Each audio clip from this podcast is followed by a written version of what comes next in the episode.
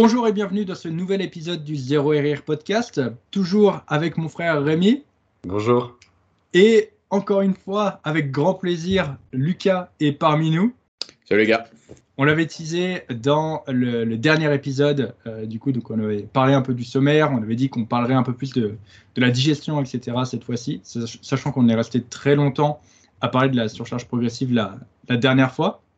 Du coup, c'est une partie euh, qu'on n'a pas pu forcément eh bien, euh, parler dans, dans, le dernier podcast, et c'est une partie qui est assez attendue. Euh, parce que visiblement, euh, la, diète, c'est quand même euh, quelque chose qui, vous intéresse. C'est vrai qu'on parle beaucoup en général de l'entraînement, mais la diète est quand même un, côté important à côté. Donc vous l'avez deviné, dans ce podcast, on va parler essentiellement du coup de la digestion, comment améliorer sa digestion, comment voilà faciliter tout ce côté-là euh, du, côté de l'alimentation pour pouvoir bah, manger déjà euh, parfois en plus grande quantité, mais surtout que ça soit plus agréable de, manger. Donc ça va être le thème principal du podcast. Euh, à voir si on a le temps de faire plus de, sujets, mais à mon avis déjà on va, on va déjà débattre pas mal sur, sur ça. Et peut-être, qui sait, cette fois-ci, on arrivera à tenir l'heure et demie de, podcast. Du moins, c'est ce qu'on s'est fixé comme, comme objectif cette fois-ci. Mais avant de commencer, le, petit rituel, alors je pense que, euh, vu qu'on va parler beaucoup de diète, on va très certainement donner nos, exemples de repas, etc. Euh, par la suite, donc euh, avec le sujet, donc on va peut-être juste faire nos retours sur, sur nos semaines. sachant que le dernier podcast, on l'a enregistré dimanche dernier, on est vendredi? Samedi? Vendredi, On est vendredi, donc il y a quand même eu peu de temps. Donc, euh, à voir si on a beaucoup de choses ou pas à dire. Mais en tout cas, euh, Lucas, je te laisse euh, commencer. Honneur à, honneur à, l'invité pour du coup faire son petit récap de, la semaine. Et merci bien, merci bien, Denis. très content de vous retrouver à nouveau dans le Zéro RIR podcast. Hein. ça commence à devenir le, un petit, petit rituel, une petite habitude. Je suis confortable maintenant dans ce, podcast. Euh, pour cette semaine, euh, bah on en parlait juste avant. Donc moi, j'ai changé d'environnement et euh, c'est quelque chose que, dont on ne parle pas souvent et idéalement, il faudrait ne pas trop souvent en parler. Mais changer d'environnement, c'est souvent l'élément déclencheur de, de, beaucoup de progrès. et de peut-être même de bien-être et de bonheur et tout ce que tu veux, tu vois.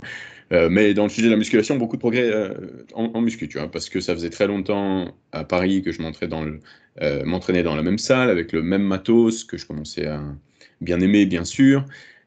mais voilà, ayant mes critères, ayant voyagé, quoi, et découvert des très bonnes salles dans le monde, c'est vrai que c'est la maison, la salle dans laquelle j'étais, mais il y, a un manque. Et ce manque, c'est pas forcément le matos, parce qu'on a compris qu'on peut transformer n'importe quelle machine en très bonne machine en, l'explorant un petit peu et en changeant quelques, quelques paramètres, que ce soit avec des élastiques ou des positions ou euh, l'unilatéral bilatéral. Mais c'est plus, euh, c'est plus l'atmosphère en fait. Euh, l'atmosphère, c'est euh, quelque chose dont on ne pense pas directement, à quoi on ne pense pas directement quand on juge une salle de sport. Euh, et pourtant, je trouve que bon, il y a beaucoup de critères pour déterminer ce qu'est une bonne salle de sport, et c'est pas que les machines. Ça, c'est très important et à, encadrer. Je sais pas si c'est très important, mais pour moi, c'est quelque chose qui m'a marqué, tu vois, en ayant testé plusieurs salles et voyagé, etc.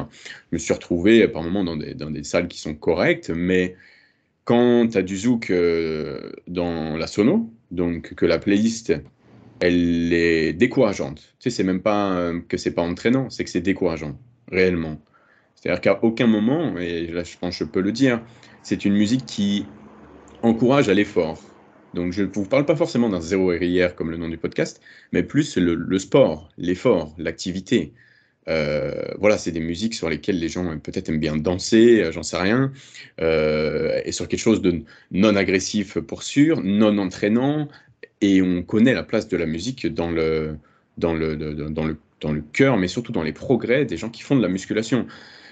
On, en parlait dans le précédent podcast, pour progresser, il faut faire, il faut jouer avec le feu. On joue toujours avec le feu. et on, se brûle par moment. Et au final, ces, ces petites marques de brûlure, c'est ce qui va nous apporter bah, des gains au final. Sauf qu'on veut éviter, bien sûr, bon bref, je pars un peu loin, mais on veut éviter de se cramer, c'est sûr. mais on joue avec le feu, et pour jouer avec le feu et pour réussir à encaisser un peu cette chaleur, si jamais on a l'analogie là, il faut des, paramètres externes qui euh, vous permettent d'encaisser de, cette chaleur. Et je trouve que la musique est le, pare-feu le, plus fort qui existe. C'est-à-dire que, euh, allez, je vous donne plus loin. Euh, je vais plus loin là-dedans. Vous faites une élévation latérale à la poulie. tout le monde s'y reconnaît. L'élévation latérale à la poulie, l'élévation latérale à la poulie, c'est génial. Mais avant d'envoyer un signal très fort, je vous remets au deuxième épisode de ce podcast, sur euh, du câble, il faut déchaîner les enfers. Et je rigole pas en fait. pour, pour envoyer un signal très fort sur une poulie, il faut, il faut être fou. Littéralement, il faut être fou. C'est-à-dire que la poulie, euh, c'est bien, la tension, euh, ce qu'on appelle la tension continue, la courbe de résistance qui est constante, presque, pas tout le temps. mais c'est doux. Il y a une raison pour laquelle on aime bien la, poulie, c'est parce que c'est doux. Il y a une raison pour laquelle les gens qui ont mal aux articulations euh, travailler sur les poulies ou des trucs kinétiques, etc. C'est parce que c'est très doux. Et c'est un avantage, mais définitivement un inconvénient quand le but c'est d'envoyer un signal euh, qui est très fort. Et donc, du coup, comment on fait pour compenser ça? Bah, On déchaîne les enfers sur une poulie. Si je vois quelqu'un qui fait de la poulie et qui est pas en train, mais de vraiment, tu vois, c'est l'enfer dans sa tête en fait. Euh, il a les yeux, il faut qu'il soit parti, de, j'en sais rien, il soit parti, il voit plus devant lui, il ferme les yeux. S'il n'y a pas du partiel, s'il n'y a pas un mouvement un peu dégueulasse, un peu de zumba, euh, non, la, poulie, il faut déchaîner les enfers. Et comment on déchaîne les enfers? Avec une musique entraînante, soit dans les oreilles avec des écouteurs, soit dans la salle. Et je suis sûr que ça peut être prouvé quelque part. J'ai pas d'études à vous donner, je sais que les gens aiment bien les études, mais je suis sûr que c'est déjà, ça a déjà été étudié et ça peut se prouver par des études euh, que la musique a un effet euh, positif certain sur l'aptitude à faire une performance, peu importe le domaine, avancé. Donc du coup, pour revenir à cet environnement, quand tu as du zouk, euh, puis je prends du zouk, euh, désolé pour les gens qui sont fans de zouk, mais vous voyez ce que je veux dire, tu vois, ou des musiques euh, qui sont peu entraînantes dans une sono d'une salle de sport, bah pour moi c'est pas un bon environnement. Et tu peux avoir les meilleures machines du monde, si il y a une musique de touriste, bah, ça restera une salle de touriste. C'est ce que je ce que je voulais parce que ça m'est arrivé aujourd'hui, tu vois. Euh, donc, euh, donc voilà. Et pourquoi je disais ça? Parce que euh, parce qu'on parle de moi, parce que voilà, c'était un peu ça la semaine. Tu vois le feedback de fin de semaine. Mais sur une note positive, par contre, J'adore cette nouvelle salle dans laquelle je suis. On n'en a pas parlé et puis ça, ne sert à rien d'en parler. Mais c'est une super nouvelle salle, super bien équipée avec un super staff, etc. Mais la musique, tu vois, ça m'a mis un petit carton rouge aujourd'hui, tu vois, parce que pour moi, c'est une place dans mon cœur, la musique. Ce qui va faire que je vais faire des trucs de dingue et que tu vas continuer à me suivre sur les réseaux c'est parce que je suis dingue et ce sera grâce à la musique que, tu vas continuer à me suivre. Tu vois Donc ça a vraiment une place très importante. Euh, à côté de ça, superbe semaine d'entraînement, DPR de partout, j'ai mal nulle part, euh, je suis de plus en plus lourd et je, je rends de plus en plus n'importe quoi physiquement. La vie est belle en vrai. La vie est, la vie est parfaite. Ouais, très, très bon retour avec euh, pas mal de, petites choses à, rebondir sur, sur ça. C'est vrai que pour m'être entraîné avec toi, Lucas, la musique a, a une place très importante dans, ta façon de t'entraîner.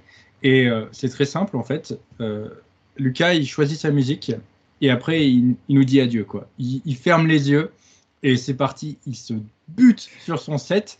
Mais c'est vrai que le choix de la musique est, hyper important pour, pour toi. Alors que c'est vrai que nous, on en a déjà parlé avec Rémi. tout ce qu'il nous faut, en fait, c'est quelque chose qui nous isole. moi, bah, tu as bien vu, j'écoute de la musique classique. Et, euh, et, au final, c'est vraiment pas. Euh, je vais pas du tout avoir la, même. Enfin, la musique va pas du tout m'apporter la même chose. Et tu disais, euh, il y a des études qui ont, qui ont, été faites très certainement sur le sujet. Je, sûr, il y en a, j'en ai déjà vu, qui ont été faites sur, sur le sujet et de l'impact de, de, la musique justement sur les performances. Donc, tu avais raison sur, sur ça. Mais là où je te rejoins, c'est vrai que la salle, le choix d'une salle, c'est plus, tu sais, la, la salle, elle doit avoir une âme. Et quand elle a une âme, euh, c'est vachement mieux pour s'entraîner et tu sais que tu vas pouvoir euh, vachement plus euh, lifter. Et c'est un peu ce qu'on retrouvait dans les vieilles salles de, body. Je sais que moi, la, première salle où j'ai été, enfin la deuxième salle plutôt où j'ai été, c'était une salle de body. vraiment, la, musique, je sais plus ce qui passait là-bas, mais le seul truc que je me souviens, c'est le bruit de la fonte. le bruit de la fonte et le bruit des mecs qui gueulaient. Et tu vois, ça, tu sais que, que la salle, elle a une âme. Et, euh, et c'est aussi par rapport aux, fréquentations, aux adhérents de la salle. La, deuxième salle que j'ai trouvée qui avait vraiment une âme, c'est le premier Basic Fit qui a ouvert dans, notre ville, euh, celui auquel j'ai travaillé. En fait, quand il a ouvert, ce qui s'est passé, c'est que tous les lifters sérieux qui s'entraînaient dans les salles indépendantes, etc., ils sont, ils sont retrouvés au, Basic Fit.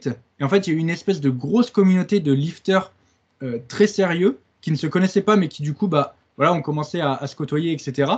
Et il y avait que des mecs comme ça au début euh, dans, dans, le Basic Fit. Alors ça n'a pas duré longtemps, ça a duré, je dirais, une, une, petite année. Mais à ce moment-là, vraiment, la salle, elle avait une, une âme. Mm-hmm. Et c'est vrai que qu'arriver à la salle, tu avais envie de te buter. En plus, il y avait l'effet nouveauté, Basic Fit, etc. Nouveau matos, machin. Et, et c'est vrai que ça, c'est hyper important. Et je trouve que maintenant, de plus en plus, ça se perd euh, ces salles justement qui ont une âme où quand tu franchis la porte, il y a des salles, voilà, tu franchis la porte, tu sais que tu vas PR. Tu sais que tu vas PR. Euh, tu as bien vu, bah, un peu comme la dernière fois quand on est euh, quand on s'est entraîné ensemble, on est arrivé à Espace Forme, il y a Rémi qui était en train de gueuler sur son pendulum. Voilà, tu sais que. Et puis tu as bien vu après, autour de nous, les gens qui avaient, c'était des mecs qui. Il n'y avait que des lifters sérieux en plus ce, jour-là. Des mecs, voilà, il n'y a pas eu beaucoup de reps de réserve euh, ce jour-là, mais pour l'ensemble des, pratiquants qui étaient dans la salle. Et c'est vrai que quand tu arrives dans une salle comme ça, tu sais que tu sais que tu vas bien, tu, sais que tu vas bien travailler. Et c'est vrai que euh, l'environnement, l'atmosphère joue quand même une place importante dans, la progression. C'est vrai qu'on a de la chance à Limoges d'avoir des petites salles indépendantes euh, où on peut s'entraîner peinard. Je vois cet après-midi, enfin, s'entraîner entre midi et deux. Ça peut être un créneau où il peut y avoir du monde, puisque entre midi et deux, il y a des personnes qui, qui viennent, mais j'étais tout seul. J'étais euh, tout seul dans la salle, j'ai fait mon entraînement legs euh, qui a laissé quelques séquelles, mais euh, ça va. Mais pour ça, enfin, il n'y a pas de il y a, pas de secret. Une bonne salle de sport, c'est fondamental. Et pour avoir fait là encore la, la, comparaison avec une nouvelle salle qui vient d'ouvrir encore sur Limoges, donc encore une, une, grosse franchise, eh bien, ah, Lucas Bug. On a, perdu Lucas? Non, non, non celui-là. Désolé, je voulais pas que ça te coupe justement, c'est pour ça que j'ai un dit. Non, t'inquiète, il a pas de souci. Je disais que du coup, il y a une nouvelle salle de sport qui a, ouvert sur, Limoges et par curiosité, j'ai voulu essayer. Mais il n'y a pas cette, cette alchimie, il n'y a pas cette qualité de, vie en fait. Et, ça, pour rien au monde, je, reviendrai dans une salle euh, dite commerciale même si, encore une fois, on a de la chance d'avoir des salles indépendantes et ce n'est pas le cas partout. Euh, et, ça, vraiment, il faut le souligner. Il y a plein de personnes qui s'entraînent dans des petits bleds ou même dans des villes où il n'y a pas grand-chose, euh, si ce n'est du coup des, salles orange ou, marron et jaune. Euh, et, c'est très bien en fait. Mais si vous avez une salle indépendante qui a cette âme, mais foncez-y, vous allez mm. vraiment ne pas le regretter. Après, un truc que j'ai relevé en, en France notamment, parce que mon expérience anglaise, bon, bah voilà, c'est enfin, Ultimate Fitness Birmingham, quoi. Donc, euh, c'est différent. Il y a un côté agréable d'être dans une salle assez grande où il y a du monde et pas forcément, bon, bah, dans l'idéal, si, mais pas forcément que des gens qui sont aussi impliqués que toi. C'est que ton, si c'est difficile, ton taf, il peut un peu se fondre dans la masse. Alors que dans une salle, par exemple, tu vois, c'était Énergie Forme, c'est ça, euh, à Limoges? Espace Forme. Espace Forme, pardon. Euh, imagine, on, vient et euh, voilà, il y a des gens qui viennent de s'inscrire, et puis des gens qui, voilà, qui viennent juste pour faire de l'exercice, quoi. ça se remarque déjà beaucoup plus vite quelqu'un qui est en train de faire un set de travail sur le pendulum. je te dis, quand nous, on est à un, fitness park, tu vois, dans, à Paris, tu vois, on fait nos, on fait nos sets de dégénérés. Euh, J'aurais peut-être pas dire ça comme ça, mais bon, on fait nos sets un peu fous, quoi. Euh, et ça se fond un petit peu dans la masse, mine de rien. Euh, il y a du brouhaha, il y a du bruit, les gens ils sont foutent au final. Alors que dans des petites salles, tu vois, je me souviens, voilà, je vous sors une, un truc vieux comme le monde, mais quand quand je commençais, euh, j'ai fait euh, une salle où j'étais nul, donc on s'en fout. Et puis après, j'ai commencé à m'intéresser à bien euh, progresser en revenant du Japon. Et puis j'étais dans un coin qui s'appelle? Orange Bleu. Euh, ah ça s'appelait Orange Bleu. Et puis, euh, bah voilà, c'est définitivement pas une salle où, euh, où tu liftais sérieusement, mais il n'y avait pas trop de, y avait pas trop de salles où tu pouvais lifter sérieusement. Donc, bah, tu te retrouvais à être un, un gros tryharder euh, dans une salle euh, qui est faite pour bah, les gens qui viennent après le boulot, quoi. Et, et donc, du coup, bah, c'était tout petit, parce que ça, voilà, non, pas de rapport, mais c'était assez petit. Donc, du coup, tu, ça te fait vite remarquer. Déjà, tu es la seule personne qui fait du soulevé terre dans la salle. Oui. À partir du moment où euh, tu fais du soulevé de terre, bah, ça fait un petit peu de bruit, ça prend du temps, il y a de la manésie, euh, tu prends de la place autour de ta barre de de terre parce qu'il faut bien se poser quelque part, hein, tu vas pas rester debout non plus. Euh, donc ça se remarque vachement, euh, vachement vite et ça, c'était pas très. T'as toujours l'impression de déranger en fait. Alors que dans une grande salle, tu vois, pour revenir à mon point, moins, oui, mais moins quand même. Ouais. Ça, c'est, ça rebondit un peu sur une, une story que j'avais mis, je crois, il y a un an, je l'ai repartagée il n'y a pas longtemps. Où euh, c'est vrai que à chaque fois que je me suis entraîné dans une salle de sport commerciale, c'est très simple. euh, à chaque fois, les gens me regardaient comme un ovni. Euh, c'est-à-dire que c'est ça. Tu, en fait, tu t'entraînes dur et c'est mal vu. Tu vois, c'est t'en chies et en fait, les mecs se, limite se plaignent de toi. Mmh. Et c'est vrai que on, on prend l'exemple de notre salle indépendante, mais quand on en chie, les gens autour de nous, ils se plaignent pas, ils viennent nous aider. Et ils nous encouragent même. Ouais. Combien de fois, combien de fois en fait, je me suis retrouvé en plein set de pendulum à gueuler à la mort et avoir un mec à, à côté euh, qui m'encourage, qui m'aide sur la dernière parce que je l'ai pas. Et il y avait une story, euh, parce que du coup, je filme pas non plus tous mes sets, mais il y a un moment où du coup, je l'avais pris en. Enfin, je filmais, et il y a un mec qui avait pas vu la caméra, donc il l'a pas fait pour la, pour la caméra. En plus, quelqu'un d'assez d'assez âgé, hein, qui est à la retraite, etc., qui a vu que j'en chiais, et il s'est mis derrière, et il m'a spoté sur la dernière parce que j'allais rester en bas. Et, euh, ça, tu le trouveras que qu'en salle euh, indépendante, en salle commerciale, voilà, t'en chies. Et les, les- les seules remarques que tu vas te dire, c'est ouais, pourquoi il fait ça, il fait chier, lui, euh, casse les couilles, s'entraîner comme il fait, machin et tout. Même, et, et même, tu vois, t'es pas. combien de fois en salle, juste en salle commerciale, je, je gueulais pas, euh, parfois je, gue- je gueule pas, hein, je gueule pas sur, tout- sur tous mes sets, mais juste parce que t'en chies, tu vois, Mhm. que, que- eh ben, ça dérange les gens. Tu vois, tu vois, t'as pas le droit, limite, c'est interdit, tu peux pas t'entraîner dur. Et c'est vrai que les plus petites salles, c'est mieux pour ça. Parce que tu peux. Alors, bien sûr, euh, toutes les salles indépendantes ne, ne vont pas avoir des personnes aussi qui vont t'encourager, mais en général, c'est quand même une clientèle qui va plus faire ça. Mais comme dit Lucas, euh, en salle indépendante, quand tu t'entraînes fort, ça se noie un peu moins dans la masse. Ouais. Et puis je pensais au fait aussi, euh, vous êtes à Limoges. Ouais. Je suis à Paris. C'est pas le même monde. Euh, le, le, fait d'avoir quelqu'un qui jump in dans ton set pour t'aider, ce sera moins présent à Paris. Euh, parce que euh, parce que c'est pas le même monde, c'est pas la même, même, euh, le même train de vie, c'est pas le c'est pas le même monde. Je pense que c'est le truc euh, qui le résume, qui qui est, oula, qui euh, euh, Qui résume. qui résume, ouais, pardon, qui résume le mieux de ce que je voulais dire. Tu vois, on peut le, on peut le relever euh, tout le temps. Et même moi, je vois, tu vois, je, parisien euh, ou anglais, mais bon, bref, parisien, je vais dans des salles euh, en- dans le sud, c'est comme ça, et tu vois, c'est c'est coutume dans, dans le, dans le sud, ou même milieu, ou j'en sais rien, de venir dire bonjour quand tu rentres dans Mhm. la salle. Ouais. Ça, bah, bien sûr, déjà chez nous, c'est pas possible, il y a trop de monde, tu vois. Euh, et puis à côté de ça, tu te dis, genre, t'as un choc culturel, tu vois. T'es en mode, genre, euh, what?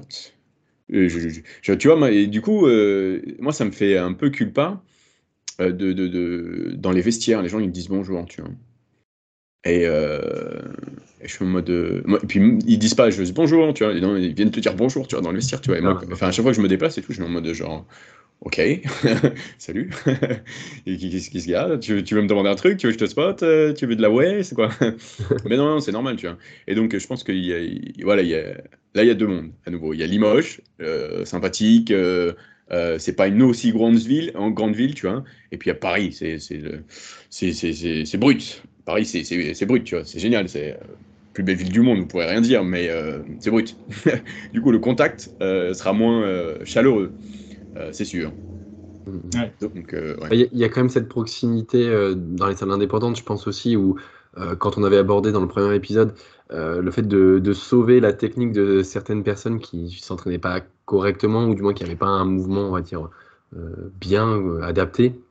Dans les salles indépendantes, c'est bien plus facile d'aller voir une personne, elle sera bien plus ouverte aussi à, entendre ben, ta suggestion.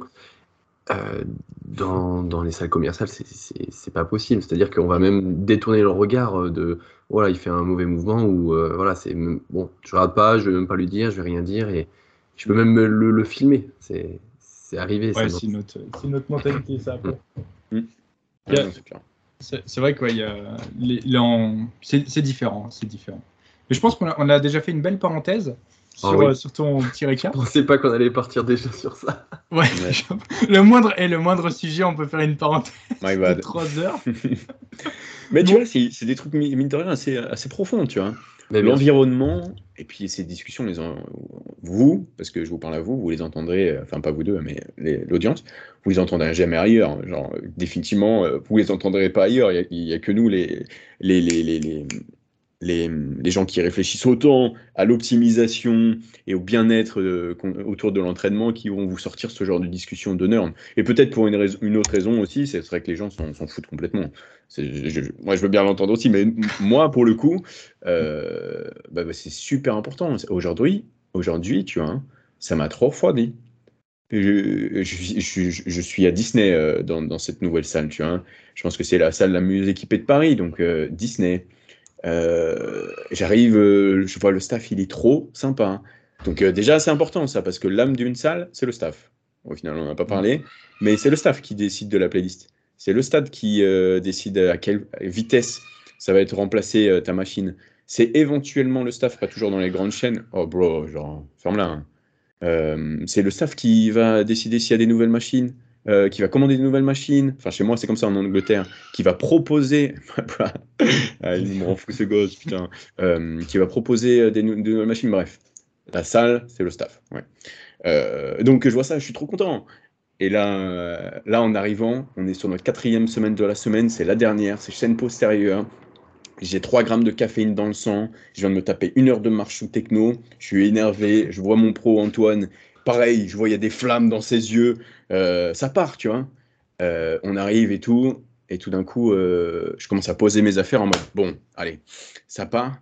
Et là, tu entends du zouk. Enfin, j'en sais rien, je sais pas ce que c'était, mais c'était. Moi, ça m'a fait descendre. Enfin, sur le moment, ça m'a fait monter. Et puis, ça m'a fait descendre. Et je me suis dit, ah ouais, non, en fait, euh, bah, c'est comme ça ici également. Parce que ça, c'est un truc que je relève dans toutes les salles. Euh, puis j'avais même fait une story, tu vois. Euh, enfin, c'est une story comme, comme si ça allait changer le monde. Mais bon, bref, j'ai partagé mon mécontentement, on va dire, dans une story. Et c'est quelque chose que j'ai toujours relevé en salle. Tu as des sons en salle, tu te dis, mais qui fait cette playlist en fait? Bro, où es-tu? Je vais te trouver. I'm gonna find you and I'm kill you.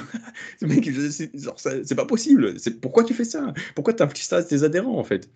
Euh, Parce qu'il aussi, il faut dire que les Fitness Park, par exemple, je sais que c'est une playlist officielle Fitness Park. Genre, ils n'ont pas toujours le choix de mettre les sons qu'ils veulent, hein, donc faut pas s'en prendre à l'accueil, tu vois. Faut s'en prendre directement au siège, en mode genre t'envoies une lettre, euh, tu fais ta carène s'il le faut. Euh, bon, à quoi tu penses? Je, te donne 30 euros par mois, tu peux au moins ne pas me tuer les oreilles et me tuer ma vibe quand j'arrive dans ta salle de sport, tu vois. Donc euh, bref, voilà, ça m'avait, euh, ça m'avait vraiment euh, gavé un petit peu aujourd'hui, même si aujourd'hui, même si j'ai des écouteurs, même si j'ai une super musique et tout, c'est par principe, tu vois, genre, genre s'il te plaît, tu vois, fais un effort en fait. Je vois. Mon, mon frère, on, ah, on, va essayer de recentrer un peu le, le podcast. Mon, mon, frère, je te laisse faire un petit, un petit récap sur, sur ta semaine. Yes, ouais, alors depuis le dernier podcast, j'avais annoncé que j'avais fait quelques petits changements dans, dans ma prog pour euh, du coup euh, dégager un, un, blog pool que je faisais euh, pour la chaîne Post. Et en fait il était trop taxant et je récupérais mal. Et même je commençais à avoir aussi une baisse de mojo. Donc une baisse d'envie de, le faire. Donc je l'ai tout simplement retiré et j'ai adapté un petit peu mon, volume sur mes différentes séances pour remettre un petit peu de disco parce que c'était quand même aussi l'objectif, la, la, volonté. Donc, si je dégageais le, le blog pool, c'était de de le remplacer par quelque chose d'intéressant. Donc c'est chose faite et du coup bah, j'attaque ma nouvelle prog et euh, la morale c'est que bah, c'est pas encore parfait parce que euh, faut que je trouve encore mes setups, euh, il y a des petites choses à changer etc. Même si j'ai pas changé drastiquement mais le contenu de mes séances, mais il y a deux nouveaux exercices qui apparaissent dans deux séances différentes. Et du coup, bah, c'est la petite morale de se dire que quand on introduit un nouvel exercice, bah, il va pas être parfait au début. Il faut se laisser le temps de chercher le setup, trouver un peu sa position, trouver sa charge de travail, sa rep range, etc. Et là, c'est le cas. Donc, bah, petit à petit, ça va le faire. Et, content en fait de, de ce choix-là parce que c'était en fait la meilleure chose à faire. C'était arrivé à un stade où j'aimais plus trop ma séance pool parce que alors je n'avais pas présenté vraiment le contexte de, la séance, mais le bloc pool était introduit dans une séance pool. Et euh, j'avais dans mon autre séance pool aussi un roumain, un RDL euh, à la barre. Et celui-ci, euh, voilà, enfin les deux réunis dans mes deux séances pool, c'était trop contraignant. Et du coup, bah, maintenant, j'ai plus de mouvement de hanche dans mes séances pool. Et du coup, j'en ai mis un seul que j'ai gardé, donc le RDL que j'ai mis dans une séance jambes. Voilà, comme ça, vous avez tous les éléments. Et du coup, bah, ça me permet aussi de plus apprécier mes séances pool. Ok.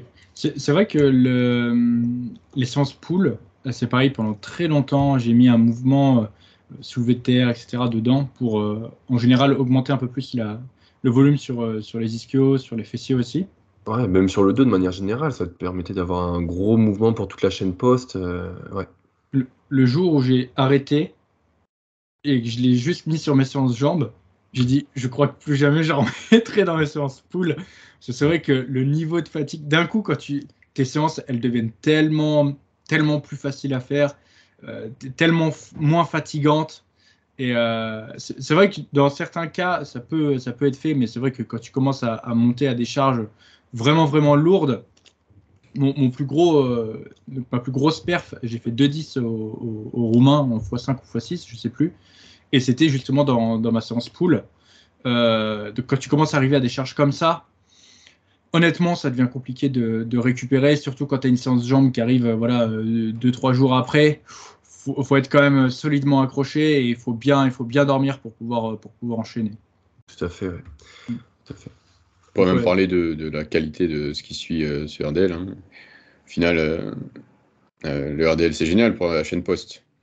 Mais euh, c'est génial pour les lattes. Et on pourrait même dire que c'est peut-être overall le meilleur exercice pour euh, le dos, les muscles du dos euh, qui existent, alors qu'il n'y a pas de réelle action hors une contraction isométrique, tu vois. Mais, mais on sait tous.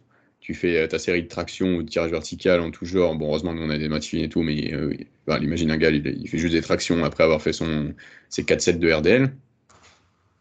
C'est fin, en fait. Juste après, bon, c'est la récré, on fait du fluff, en fait. On fait du oui, on fait, on fait du fluff. Est-ce que je suis passé par là aussi Je crois qu'on avait déjà discuté avec les Density Day euh, de, de Jordan Peter. Exactement, bah, c'était parti de là en fait. Hein, ouais, j'imagine. Hein. moi aussi, c'était parti de là. moi aussi, moi aussi. Elle durait 3h10 euh, en moyenne. Et euh, je mangeais au, milieu de la séance, limite, pour, pour tanker le truc.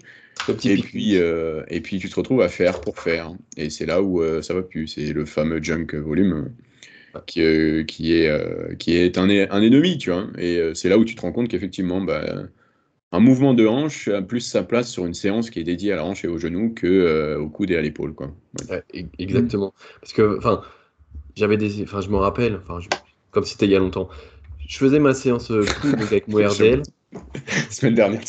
voilà, et, et, deux jours après, tu avais, avais le hack dans la gueule. Et là, tu te disais, ah putain de merde. Je me suis éclaté la gueule il y a deux jours sur un mouvement.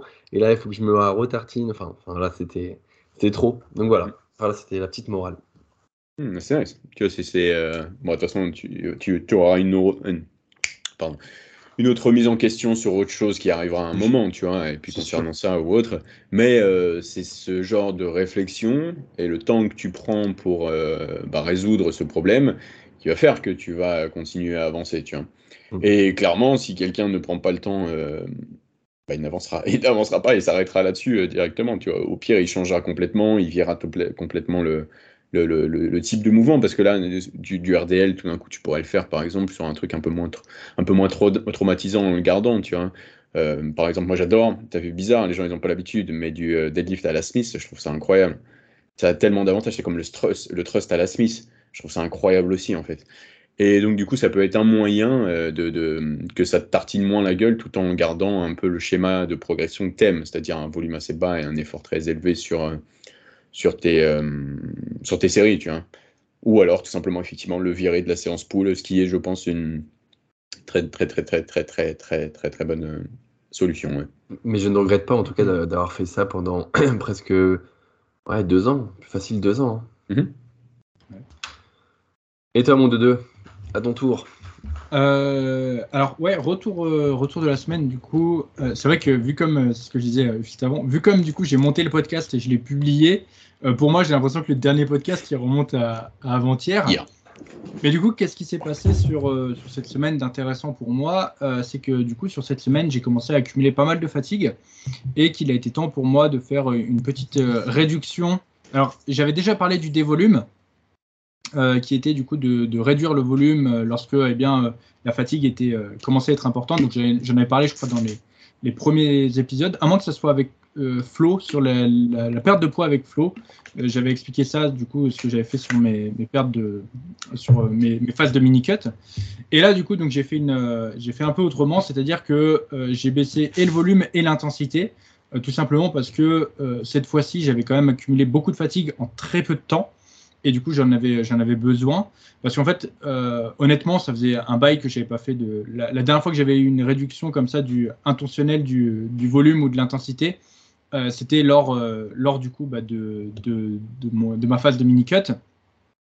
Et, et c'est vrai qu'en général, programmer des déloads, etc., je suis pas forcément fan. Mieux vaut prendre, en fait, euh, bah voilà, mieux vaut gérer sa fatigue au fur et à mesure qu'elle arrive, apprendre à manager sa fatigue comme il faut et du coup euh, faire, euh, faire les choses, non pas programmer, mais au moment où il faut les faire. Oui. En fait, tu peux très bien euh, programmer un déload, faire ton déload et après euh, accumuler énormément de fatigue derrière et avoir besoin à ce moment-là d'un déload alors que tu n'en avais pas forcément besoin avant.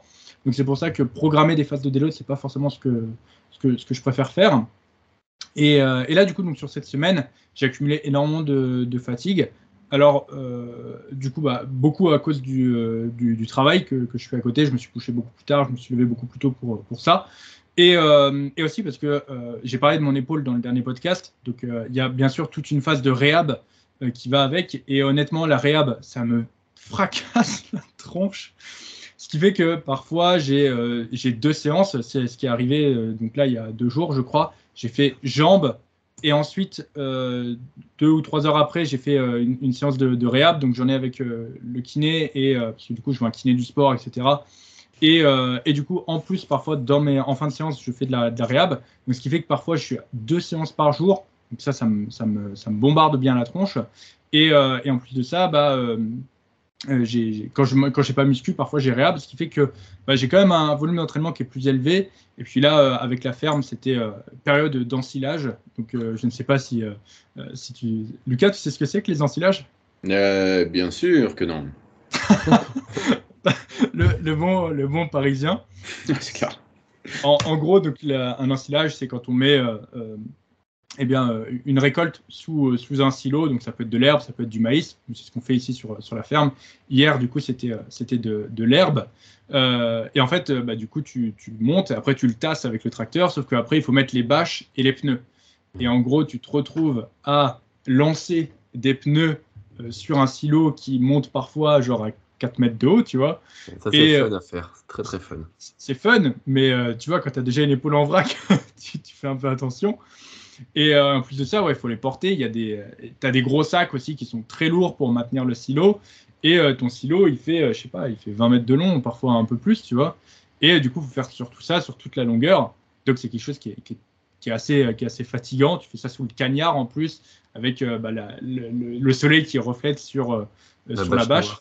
Ouais, c'est honnêtement, c'est c'est très fun à faire. C'est très rigolo. En plus, tu te fais arroser parce que dans certains pneus, il reste de l'eau. Tu sais qu'il y, a- a bien moisi, qui pue bien, là, qui a bien croupi. Tu t'en prends plein la tronche. Nice. C'est une très très bonne expérience. Quand tu reviendras à Limoges, Lucas, on te montrera. Nice. Ouais, on, te- on te si, montrera tu viens, ça. ouais, si, si tu viens fin d'année, ouais, ça sera, ça sera le maïs. D'accord, je vais venir cet été alors du coup. Non, c'est plus, c'est plus septembre. On finira Ouais, puis Ah septembre. oui, justement, Ah, c'est pour ça que je vais venir cet été. hein. je, vous laisse, je vous laisse ça en septembre, les gars. Nous, euh, nous on va bronzer. On va, enfin, on va bronzer, façon de parler. On va. euh, euh, je- on boit du Ricard. On boit du Ricard à Limoges, un truc comme ça? Je sais pas du tout. J'ai des potes de Brive-la-Gaillarde qui buvaient du Ricard, alors peut-être que c'est pas si loin que ça, non? Non, on, on boit pas, nous, malheureusement. Brive, ouais, Brive, mais sinon c'est juste en dessous de Limoges, ouais. Mais euh, cet été, il y, a le- il y a les bottes de foin. Ça peut être sympa à les pousser. C'est rigolo. D'accord. Ouais. faire des, des courses euh, en poussant les bottes de foin. C'est pour travailler le muscle fonctionnel, Lucas. exactement. Hmm. C'est évidemment Sinon, vous, pouvez venir à Paris, c'est assez animé en ce moment, c'est pas mal. Ouais. Ouais. Il y a- Ah il y a ouais, les- ouais. Ah, il y a la Mhm. fête tous les jours dans la rue. Pff, Je sais pas ce qu'ils célèbrent, mais euh, voilà. C'est la fête du feu, je crois. Bon, ce gars. Mais du coup, ouais, on, on s'écarte encore une fois, mais tout ça pour dire que euh, j'ai accumulé beaucoup de fatigue en espace de peu de temps, euh, ce qui fait que, bah, du coup, sur l'entraînement d'aujourd'hui, j'ai décidé d'autoréguler mon intensité et mon volume. Euh, et donc, je vais voir en fonction de comment je me sens, aussi en fonction des, des indicateurs que je traque, parce que du coup, les indicateurs que je traque me disaient, oh, il faut commencer à faire un peu à- attention. Et on verra si ça se trouve, je vais peut-être juste faire ça aujourd'hui, prendre deux jours de repos samedi, dimanche. Normalement, je suis censé m'entraîner le samedi, mais ça se trouve, je vais décaler à lundi et lundi, je pourrais rattaquer euh, pleine bourre. Mais là, du coup, j'avais accumulé beaucoup de fatigue. Et en fait, le- la balance bénéfice-risque penchait beaucoup plus en faveur des risques en ce moment. Du coup, j'ai décidé de la rééquilibrer. Et petit Donc- fun fact, Denis est venu s'entraîner tout à l'heure euh, entre midi et deux aussi. Euh, si on peut appeler ça un entraînement, parce que Denis a dit je vais m'entraîner avec des rires. Donc déjà, ça veut dire qu'il va pas à l'échec, forcément. Et moi, j'ai fait deux exercices. Denis a fini sa séance. Non, mais il dit ça, mais même en m'entraînant avec des RIR et en diminuant drastiquement mes charges, elles restent quand même deux fois supérieures aux tiennes, Rémi. Voilà. Donc, très ça fait honnêtement, partie des petits jeux, Lucas aussi entre Ça Denis flex. et moi. Voilà. c'est vrai qu'à la base, tiens, petite anecdote. Tant qu'on vas-y, tant qu'on digresse, on va digresser jusqu'au bout. Euh, j'ai- donc Rémi me dit qu'il s'entraîne et en fait je devais m'entraîner à, à l'autre espace forme parce que du coup il y a deux espaces formes. Problème, euh, au moment où je, prends, où je prends la route, il se met à pleuvoir à fond et, euh, et moi ma bagnole, euh, elle est pas, tu vois, elle est, Elle n'est pas étanche déjà. voilà, déjà, elle n'est pas étanche, c'est-à-dire que bon, bah, il pleuvait dans ma bagnole à côté de moi. En plus de ça, bon, il y a plusieurs fêlures dans le pare-brise sur les, sur les portières. Donc, je prends, en fait, je prends l'eau, je prends l'air, je prends tout ce que tu veux. Et les essuie-glaces sont, sont flingués, ce qui fait que c'est pareil. Je voyais, je voyais pas très bien. Et euh, le, le premier espace forme, du coup, où s'entraînait Rémi, là où on était s'entraîner, Lucas, était sur la première sortie. Et en fait, j'ai pas, j'ai- j'étais obligé de prendre cette première sortie parce que j'étais pas sûr d'arriver vivant jusqu'à la deuxième. Et c'est encore une fois une, une application de la balance bénéfice-risque. il, y avait, il y avait plus de risques à aller euh, à, à la deuxième salle et euh, que, que du coup à celle de Rémi. Sachant que bah, du coup c'est des repères, c'est des repères différents. Euh, donc euh, bah, voilà, c'est pas c'est pas là où je fais ma séance habituelle. Ce qui fait que euh, de base, bah, déjà je savais que j'allais pas avoir l'intensité de d'habitude, mais c'était pas forcément une mauvaise chose au vu de la situation. Donc voilà, j'ai fait le pour et le contre. Et au final, bah, ça m'a pas dérangé de changer un peu mes habitudes au vu de la situation et au vu des risques. Donc encore une fois, une, application concrète de la balance bénéfice-risque qui peut s'appliquer à autre chose que euh, du coup eh bien, la muscu aussi. Appliquez-le à, tous les principes de, vie euh, possibles et vous allez voir que euh, eh bien, votre vie va, grandement s'améliorer et vous allez euh, avoir beaucoup moins de risques dans votre vie. Ça, faisait, ça faisait longtemps qu'on n'avait pas fait de petite morale. c'est le, retour. C'est vrai que ça faisait genre 3-4 épisodes qu'on n'avait pas sorti de petite morale comme ça. Mais, mais voilà, faites appliquer la balance bénéfice-risque. C'est ça la petite morale du podcast. Maintenant qu'on a tous fait nos, nos retours, au bout de 40 minutes de podcast, On est trois, c'est faire en vrai. C'est vrai, c'est bien, on a un peu digressé. On va pouvoir passer à la suite, qui est le thème principal, la digestion, comment l'améliorer. Et euh, parce que c'est quelque chose, euh, je pense qu'en muscu, les problèmes de digestion, c'est quelque chose qui, revient quand même assez, euh, assez fréquemment. Ce que je propose, pour que, parce que c'est un sujet où il y, a, quand même pas mal de choses à, dire, c'est qu'on fasse ça peut-être sous forme de petits tips. Euh, tu sais, chacun donne un tips, chacun notre tour, et on réagit, euh, on réagit dessus, plutôt que de faire un gros bloc où on va donner plusieurs tips comme ça sans forcément les approfondir. Peut-être que je sais que là, par exemple, j'en ai 3-4 qui me viennent à l'esprit euh, comme ça naturellement. Donc, on, on peut peut-être partir sur, sur ça. Sachant Ouais. que Lucas, tu as quand même pas mal teasé le, le sujet la dernière fois en parlant du, du gluten, etc. Hmm. Euh, donc, C'est bon, il est passé, c'est les 24 heures du Mans qui. apparemment. Et, euh, et du coup, Lucas, eh bien, je te, je te laisse, euh, je te laisse l'honneur pour euh, attaquer ce, ce sujet. Parce que honneur, euh, honneur à l'invité. Bah, merci bien. Et la prochaine fois qu'il y a une voiture qui passe, je, voulais, je vous abandonnerai euh, 30 secondes pour aller fermer la fenêtre parce que ça commence à me, à me gaver pour l'expérience de, des gens qui nous écoutent. Alors, ouais, attends, viens, je fais vite pour ce premier truc. C'est compliqué. Euh, J'avais même pas réfléchi forcément à des tips, mais. euh, Mais aborde le thème du, du gluten, par exemple, et euh, ça peut te donner une piste? Oui, allons, bien. allons au bout sur ce, sur, ce, sur ce sujet dont on a commencé à parler la dernière fois, peut-être. ouais. Ça met les retours. Alors, déjà, oui, effectivement, euh, ce que j'ai fait qui a changé. euh, non, je, suis- je, je suis victime, mais une grosse victime, hein, mais une maxi victi- victime de, soucis de digestion depuis euh, un peu 2017. Euh, bah, viens, je commence par ça. Fin 2017, je foire ma prep de bodybuilding. La dernière prep de bodybuilding que j'ai fait donc pour une compétition, c'était 2017. Tout se passait bien jusqu'à ce que. Euh, tout se passait extrêmement bien dans ma, dans ma prep jusqu'à ce que je fasse de la merde. Oui, et c'est. Euh, j'ai jamais été coaché. Donc en gros, parce que j'estimais que personne ne pouvait euh, m'apporter ce que, ce que je voulais. Oui. J'avais peut-être tort, hein, j'en sais rien. En tout cas en France. Euh, donc du coup, bah, les erreurs, il fallait que je les fasse. fallait que je les fasse parce que je savais pas que ça arrivait ça. Et euh, quand tu euh, ce qui est raisonnable, ça, n'existe plus trop pour toi. Ce qui fait sens, ça ne n'existe plus trop pour toi. Ton jugement, il vaut plus rien. Définitivement, il vaut plus rien parce que t'as mal, t'es faible. Ouais. Donc du coup, tu commences à faire des conneries. Et tu perds, euh, je disais même dans une story à l'époque, je me disais, tu perds un peu ton statut de- de- d'humain, tu vois, t'as plus de dignité, tu fais, tu, fais n'importe quoi. Tu peux te retrouver à manger des trucs, tu te dis, mais qu'est-ce que, je- que je fous de ma vie là actuellement, tu vois. Euh, et donc du coup, ça s'est fini comme ça après. Et je vous donne le contexte rapidement parce que je trouve ça intéressant, parce que ça va amener un problème qui peut être très présent dans la vie des gens. Euh, et c'est en rapport avec la digestion. Vous inquiétez pas, je vais pas partir en, en cacahuète. Ça va être, ça a été l'introduction du gros volume alimentaire pour compenser un gros surplus calorique. Donc, tu arrives à un stade où, euh, euh, alors, il faut remettre le contexte aussi. Les diètes des compétiteurs avancés dans notre catégorie, euh, donc naturelle, ce sont des diètes de généralement 10 mois. Personne ne prép en 3 mois chez nous, ou alors c'est un petit show de campagne. Et puis quand je dis chez nous, c'est plus je parle du bodybuilding euh, compétitif, euh, avec des critères qui sont pas forcément français, plus d'ailleurs euh, soit européens, soit américains ou autre. Tu on pourrait prendre les anglais. hein, euh, par exemple. Donc du coup, c'est des, des, des, des, préparations qui sont longues. Donc j'ai littéralement mis euh, 10 mois de préparation, tu vois, et je trouve que c'était bien. Ça m'a permis 3 diet breaks, c'était parfait, je l'ai super bien vécu, jusqu'à ce que, c'est là j'en étais arrivé. Donc j'arrive à un stade où c'est l'été, je commence à, être plus agressif à la fin de, de mon, déficit, et bah, du coup j'ai un peu la dalle, tu vois. En plus, euh, j'avais un style de vie très actif. Euh, je comptais pas encore, mais pas à l'époque, même si la donnée je la connaissais très bien, parce que je faisais du vélo, donc du coup j'étais un peu, un peu niqué, désolé du terme.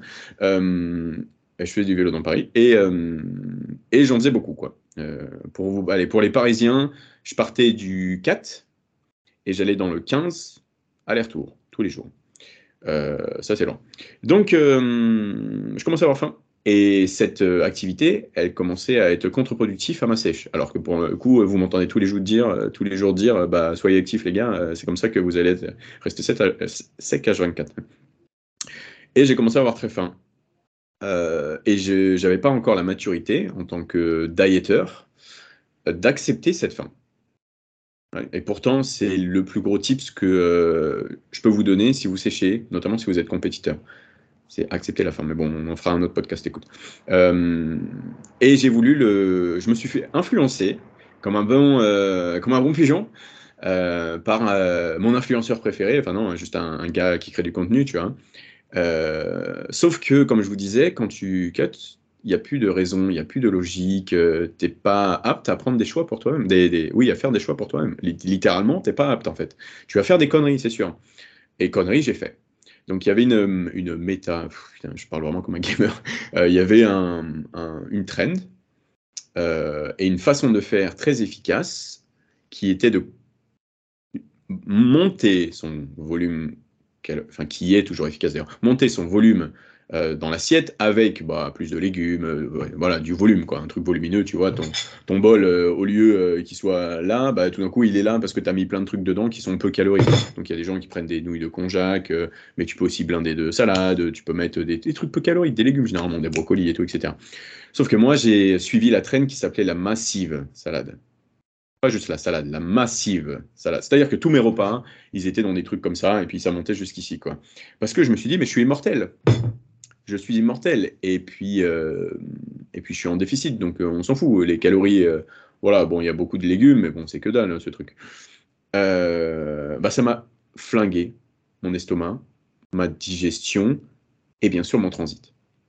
je ne rentrerai pas dans, pas dans ces détails parce que vous n'avez pas envie de savoir, mais définitivement, j'étais flingué. En plus, j'étais à un stade de ma PrEP où tu sais comment il fonctionne le corps, je pense tu sèches, tu deviens sec au point que c'est définitivement malsain. Hein. Donc du coup, au fur et à mesure, ton corps, il, il, éteint un peu tout ce qui n'est pas euh, vital. Donc tu, imaginons, tu peux perdre tes cheveux, des trucs comme ça, tu vois, quand ça arrive quand, es, quand, tu, quand tu tombes malade, par exemple. Ou quand tu es malade euh, et que tu as des problèmes avec la nutrition, tu vois. Et euh, bah, la digestion, euh, quand tu es euh, très sec, et surtout, c'est pas, pas très sec, pardon. La digestion, quand tu manges pas beaucoup, et que du coup, tu n'apportes pas beaucoup à ton corps, alors, alors que toi, tu lui demandes énormément parce que tu, tu marches 30 euh, 000 pas par jour, bah, il emmerde un peu aussi. Sauf que quand toi, tu combines ça à foutre la merde avec des massifs salades, donc un volume, mais genre pas possible pour assimiler, non, pas pour assimiler ça, pour digérer ça, bah c'est trop dur. Ton corps, il va dire, va te faire foutre. Et moi, il m'a dit, va te faire foutre. C'est-à-dire que du coup, euh, sur mes euh, cinq dernières semaines, je pense, de prep, je me suis retrouvé avec un ventre de femme enceinte. No cap. Euh, littéralement, le ventre il était très, très, très, très, très, très, très, très, très, très, très, très, très distendu. Par contre, j'étais shredded fuck. Donc, bien sûr, j'avais des, des, veines, enfin, j'avais encore plus de veines du coup, vu que c'était distendu. J'avais des veines et tout machin, mais une, un ventre de femme enceinte de dingue. Et ça, pour euh, euh, comment ça, euh, récupérer de ces conneries, ah, ça s'est pas fait du jour au lendemain. Parce que les dégâts ont été, faits, les habitudes ont été prises, et il a fallu que je remange, etc. Tu sais comment on est, quand on est compétiteur, on va dans ce qu'on appelle la zone rouge, et c'est, tu es obligé d'y aller, tu vois. Donc c'est la zone malsaine. Quand on sèche, et on veut être sec pour l'été, par exemple, on reste dans le vert bien. On est un peu fatigué, c'est tout. Le compétiteur doit aller dans le rouge, c'est sûr. Et il faut ressortir très rapidement de cette zone rouge, et c'est pour ça qu'on fait ce qu'on appelle des recovery diet. Euh, donc on mange beaucoup et on veut devenir gras très rapidement parce que c'est un peu vital, réellement. Pour éviter justement tu sais, tous ces shutdowns bizarres où tu perds, tes, euh, tu perds la vue, euh, tu perds tes cheveux ou des trucs comme ça. Quoi. mais j'étais encore un peu Comment on dit, J'essaye toujours d'être super poli, les gars. Sachez-le, je sais que peut-être vous allez me dire euh, parle comme tu veux, mais non, parce que je connais trop les plateformes. Euh, j'étais un peu bizarre dans ma tête à ce moment-là. dérangé, j'avais des habitudes qui n'étaient pas saines. C'est-à-dire qu'un repas, je voulais forcément qu'il me, me rende malade, un repas en fait. Je voulais qu'il me fasse exploser le ventre et de ressentir une sensation de satisfaction à chaque repas. Sauf que ça, je l'ai gardé parce que c'était ancré, alors que ça avait duré que 5-6 semaines ce, passage, mais c'était ancré, tu vois, parce que je ressentais ce besoin vital, c'était un truc, je suis sûr, c'était l'instinct, quelque part, c'est pas moi qui contrôlais ça. Sauf que j'étais en recovery diet, et la recovery diet, pour vous dire, c'est passé de peut-être 2000 calories par jour à 4500, 5000 par jour pour sortir de la zone rouge. C'est ça la recovery diet. Euh... Mais du coup, ça faisait beaucoup. Parce que forcément, euh, du coup, ça faisait beaucoup avec ses habitudes de volume, etc. Parce que j'étais pas forcément. Ah putain, c'est un, peu long, désolé. Euh, quand tu prep, euh, t'as compris, les carbs c'est ton meilleur ami, les lipides c'est cool, mais en vrai tu peux les squeezer, tu peux les virer un petit peu, ça va, tu vas pas crever, ton physique non plus, tu vois. Donc euh, tu gardes tes habitudes de manger très carbeux, suffisamment protéiné et un peu lipidique. Sauf que j'ai gardé ces habitudes de manger très carbeux, très volumineux quand je suis passé à 5000 calories pendant ma recovery diet. Je t'imagine l'état de mon système digestif après une prep où j'ai déjà douillé à la fin, plus 5000 calories par jour avec mes, mes réflexes de gros mangeurs et qui un peu dérangés, euh, qui ont besoin de se sentir euh, satisfaits après chaque repas. Mais ça a été un carnage, bro. ça a été un maxi carnage. Donc euh, là, j'ai empiré les choses. Et à partir de ce moment-là, je pense que réellement, mon, mon, estomac, mes intestins, etc., ça a dû mettre, je sais plus, sincèrement, c'était il y a longtemps, mais ça a dû mettre 5-6 mois à se re-régler. Et lui aussi, là, je vise mon cerveau là. Lui aussi, il a dû mettre 5-6 mois à me régler tellement ça m'avait déréglé. Euh, et comment j'aurais pu éviter ça? Je te donne une petite leçon, euh, par exemple, si tu veux faire ça euh, au futur. Si tu sèches, tu vas arriver à un stade où tu as faim, tu acceptes la faim, bro. Elle fait partie de l'aventure. Ne cherche pas à la combattre, tu pourras pas. Et dans le pire des cas, tu vas finir comme moi, avec une faim de sèche ratée et un ventre complètement flingué et des réflexes alimentaires et des besoins, on va dire, par rapport à la nutrition, trop chelous qui vont t'empoisonner la vie. Donc, hein, reviens en arrière. La fin, elle arrive. Vois si tu peux faire quelques petites améliorations au niveau du meal timing dans la journée, tu vois, avec les calories que tu as toujours, tu vois, peut-être euh, peut manger un peu plus souvent plutôt que faire un gap de 10 heures. Hein. Mais en dehors de ça, accepte la faim et euh, tout, tout, se passera bien. Et ça, c'est le premier euh, gros problème digestion, etc., que j'ai rencontré. Et ça fait suffisamment longtemps que je parle, donc je vous, donne, je vous laisse la parole, les gars. Mais j'en aurai effectivement un deuxième un peu plus tard avec le gluten, parce que j'ai dit que je parlais du gluten, mais j'en ai pas parlé parce que ça, ça concernait pas le gluten. Enfin, je pense pas. Ok, c'est hyper important, enfin hyper intéressant encore une fois ton, ton petit retour. Au final, euh, le, problème réellement et le, le qu'on doit en sortir, c'est du coup en, sèche. Euh, euh, pour résumer, c'est comme ça que j'ai compris, suis, suis le plan au final, tu vois. Suis le plan et ne cède pas à tes envies. Quiconque a déjà fait un, déficit calorique important, c'est que on, est prêt à on, est prêt à tout en fait pour essayer d'améliorer la situation, essayer de. En fait, c'est vital. Hein, tu, prives ton corps de, tellement d'énergie que en fait, euh, il envoie des signaux très puissants à ton esprit. Moi, euh, je, vais prendre mon, exemple, mais euh, quand du coup j'ai fait mon, mini cut, c'était donc surtout le deuxième qui était un peu plus puissant. En fait, tu te retrouves à te trouver des, des, excuses pour tout et pour rien, pour pouvoir manger un peu plus ou pour pouvoir faire moins de steps, etc. Et un, truc tout con, mais tu te dis euh, ah euh, j'avais pas mon téléphone sur moi, euh, je suis descendu, j'étais jusqu'à ma voiture et puis j'ai marché, j'ai été chercher un colis, je suis revenu. Ah bah c'est bon, j'ai le droit à 150 grammes de riz en plus. mais et tu te dis, tu sais, tu te retrouves, tu fais une estimation dans ta tête. J'amplifie le truc, mais tout de suite en fait, le moins de trucs que tu fais, tu dis ah ouais. ça, ça m'est arrivé et sur le coup, je me suis dit, ah, j'avais pas mon téléphone, je suis sûr que ça a dû me faire au moins 5000 pas. Mais au fond de moi, je savais que ça ne le faisait pas. Ça faisait 1500, 2000 pas, au mieux, tu vois. Mais du coup, je me disais, ah, je vais me retrouver avec une dépense plus importante, machin et tout, il faut que je compense. Non, tu suis le plan. Au final, et c'est là où il faut avoir cette force mentale de se dire, c'est le plan, tu notes le plan. Et combien de fois Parce que quand je faisais mes steps aussi, mes steps, c'était euh, vraiment, il fallait faire, euh, en gros, j'avais un tour. Et euh, un tour, ça faisait, je sais plus, 5, 5000 pas. Et en fait, quand j'avais 20 000 pas sur la fin de, de, mon cut, donc soit je les faisais en deux fois, donc je faisais deux fois deux tours, soit parfois quand j'avais pas le temps parce que j'avais des rendez-vous ou trop de boulot, il fallait que je fasse quatre tours de suite. Et parfois c'est l'hiver, euh, il, pleut, il fait froid, euh, t'as pas envie de faire ça, il fait nuit, euh, ou même parfois c'est genre c'est l'été mais tu te prends une putain d'averse sur la gueule, tu vois t'as pas envie. Et puis même parfois t'as envie, t'as qu'une envie c'est d'être chez toi parce que t'es fatigué, t'es crevé, t'es épuisé.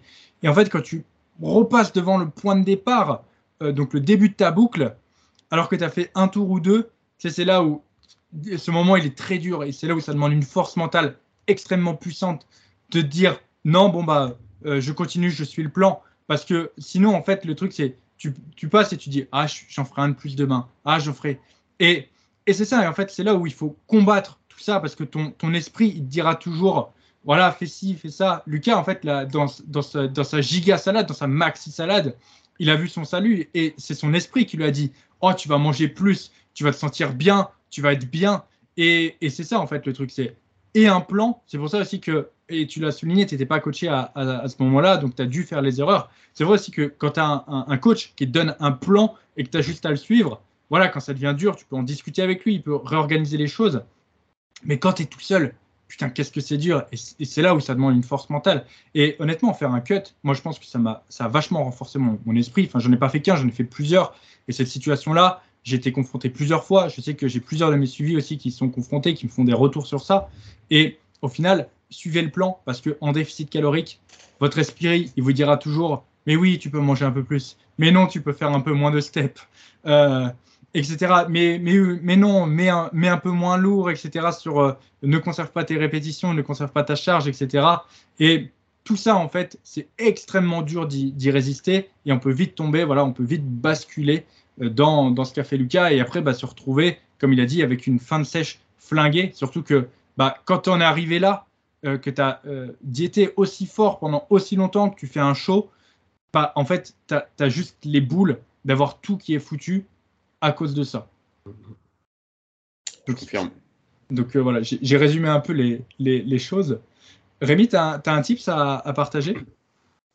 Ouais, j'en ai même plusieurs, effectivement. Alors, on, a parlé effectivement du volume dans l'assiette. Ça, c'est vraiment un, cheat code, effectivement, mais quand il est bien fait et quand on choisit les bonnes sources d'aliments, euh, ce qui est aussi important, c'est effectivement de, de, de, bien fréquencer sur, sur la journée, de, de, faire ça intelligemment. Si vous êtes des petits mangeurs le matin euh, et au contraire vous avez besoin d'avoir un gros repas le soir, juste avant d'aller dormir, vous avez besoin d'aller au lit avec le ventre un peu plein, bah, régulez bien vos calories sur la journée pour justement que ça convienne à ça. Après, en termes de digestion pure et dure, moi, il y a deux points clés. Je vais aborder celui-ci et après, je, je, laisserai la parole aux autres et je j'aborderai mon deuxième point. C'est euh, le choix des aliments. J'en ai un petit peu parlé là dans, dans mon laïus. Mais le choix des aliments, il est important. Pourquoi? Parce que, euh, bah, comme on le sait, certains aliments vont avoir un, pouvoir de satiété euh, plus important que d'autres.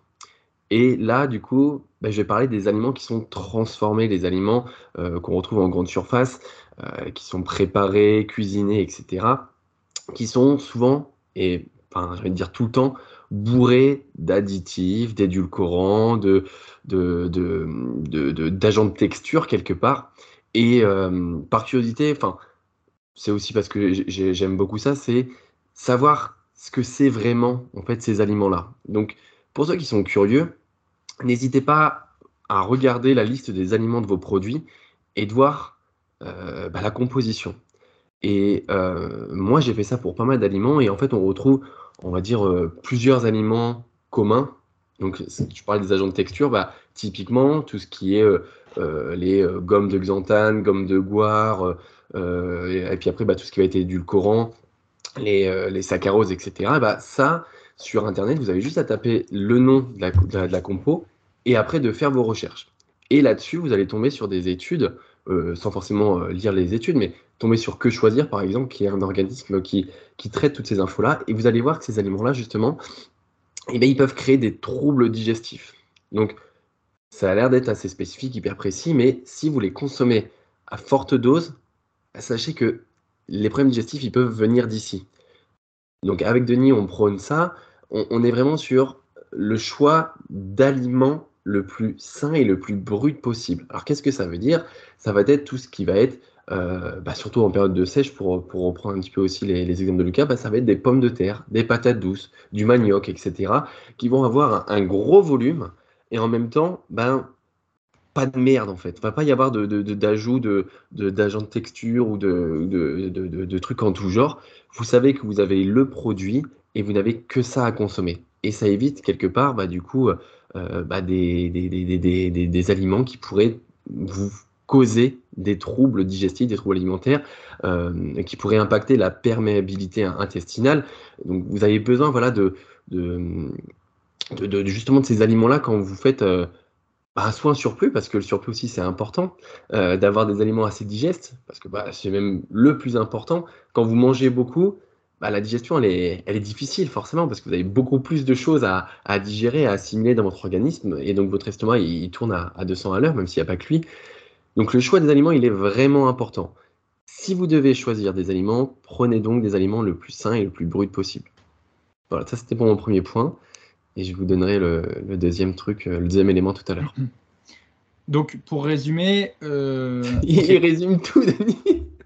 Non, mais vous voulez que j'arrête de résumer? Non, non, non, vas-y. Mais c'est vrai que, euh, du coup, pour faire un, petit résumé, donc, privilégier les aliments bruts, privilégier les aliments bruts, non transformés. Ouais, non, euh, surtout. Après, en période de déficit ou de, de surplus, peu, peu, importe, en fait, le, choix des aliments, il est, il est, fondamental. Il est fondamental. Ok. Moi, je vais, m'arrêter là dans mon résumé. Je, je, verrai plus tard. Voilà, il est vexé. Je reconnais un Denis vexé. Bravo. Voilà. En fait, tu, tu veux rebondir plus que résumer? Parce que rebondir, ça, ce sera euh, accepté par tout le monde. Ouais, c'est plus rebondir. Ah Mais vas-y, rebondir. Alors moi, ça, non, ça... va, ça va rejoindre un, de mes prochains points. Ah, ok. Euh, alors, euh, pour l'amélioration de la digestion, selon moi, le, point le plus important pour améliorer sa digestion, et ça c'est quelque chose que j'ai vu euh, lorsque je travaillais en, en hôpitaux, lorsque du coup j'avais euh, mon, cabinet aussi où je faisais des consultations diète et même sur mes suivis, le point le plus important et qui va instantanément améliorer la digestion, c'est tout simplement le, temps que vous allez passer à mâcher vos aliments. C'est hyper important et ça, on a tendance à l'oublier. Ce qu'il faut bien comprendre, c'est que la digestion, elle commence dans la bouche. Les dents servent du coup à déchiqueter euh, les aliments pour tout simplement les réduire en composants plus petits qui vont arriver dans votre estomac, qui seront à nouveau réduits en éléments plus petits par des enzymes, puis par d'autres enzymes, puis par d'autres enzymes, etc., pour enfin être assimilés. Si déjà vous ne mâchez pas, ce qui se passe, c'est que les aliments arrivent en gros blocs dans votre corps, enfin dans votre, euh, dans votre estomac, et quand la digestion commence, eh bien, euh, elles doivent euh, séparer ces gros blocs, et c'est vachement plus dur. Et c'est là où déjà ça peut poser un problème au niveau de la digestion. Autre chose, la digestion commence dans la bouche. Pourquoi? Parce que du coup, on va dire que la, mastication, c'est un, processus mécanique, mais également un processus chimique qui commence dans la bouche, parce qu'on a des enzymes dans la salive qui servent déjà à couper les nutriments et donc à améliorer leur digestion. C'est pour ça que euh, tout ce qui est euh, personnes qui, euh, qui, vont se faire des shakers à 1200 kilocalories d'un coup, vous sautez cette, cette étape et après vous vous retrouvez à vous taper un giga jusqu'aux chiottes parce que du coup, justement, vous avez sauté cette étape. Et je spoil un peu parce que du coup, c'est une, des vidéos que j'ai tournées il n'y a pas longtemps, qui va sortir, à mon avis, dans trois ou quatre semaines, mais vous l'aurez un peu en preview. Et donc, un, moyen très simple d'améliorer sa digestion, c'est tout simplement de passer plus de temps à mâcher et de garder les aliments plus longtemps en bouche. Et c'est la même chose aussi avec les, compléments. Ça, je crois, on en avait déjà parlé aussi dans un podcast qui n'avait pas fonctionné. La question, c'était euh, euh, complément en poudre ou en, ou en gélule prenez-les en poudre si vous pouvez la plupart du temps, parce qu'en fait, vous allez avoir justement cette étape du, nutriment dans la bouche et du processus de, euh, des enzymes de la salive qui vont commencer du coup à les assimiler. Et ça vous permettra de les assimiler beaucoup plus facilement, alors qu'en gélule, bah, du coup, vous prenez la gélule, ensuite la gélule s'ouvre dans votre estomac et ça peut être compliqué, beaucoup plus compliqué à digérer. Sauf pour les oméga 3 quand même. Hein. Les oméga 3, prenez-les en gélule. Oui, ou croquez une gélule d'oméga 3 si vous ne l'avez pas déjà fait. Euh, c'est un test à faire dans toute vie de Gomuscu. Vous devez croquer une gélule d'oméga 3. Lucas, tu as déjà croqué? Non, ce truc, je l'entends effectivement depuis, euh, depuis mes débuts en, musculation, le fameux croc dans, dans, la, dans les gélules d'oméga 3. Mais j'ai déjà eu effectivement un pot déjà, enfin des, des oméga 3. Et je sais très bien, je, vois très bien en fait. J'ai même pas besoin de croquer dedans, je, je l'ai déjà là dans la bouche là. Mais du coup, voilà. Donc, si vous voulez améliorer instantanément votre digestion, prenez le temps de mâcher, prenez le temps de garder les aliments en bouche. C'est vraiment quelque chose qui s'est vérifié plein de fois, que ce soit parmi mes suivis ou que ce soit parmi les, patients que j'avais en, consultation.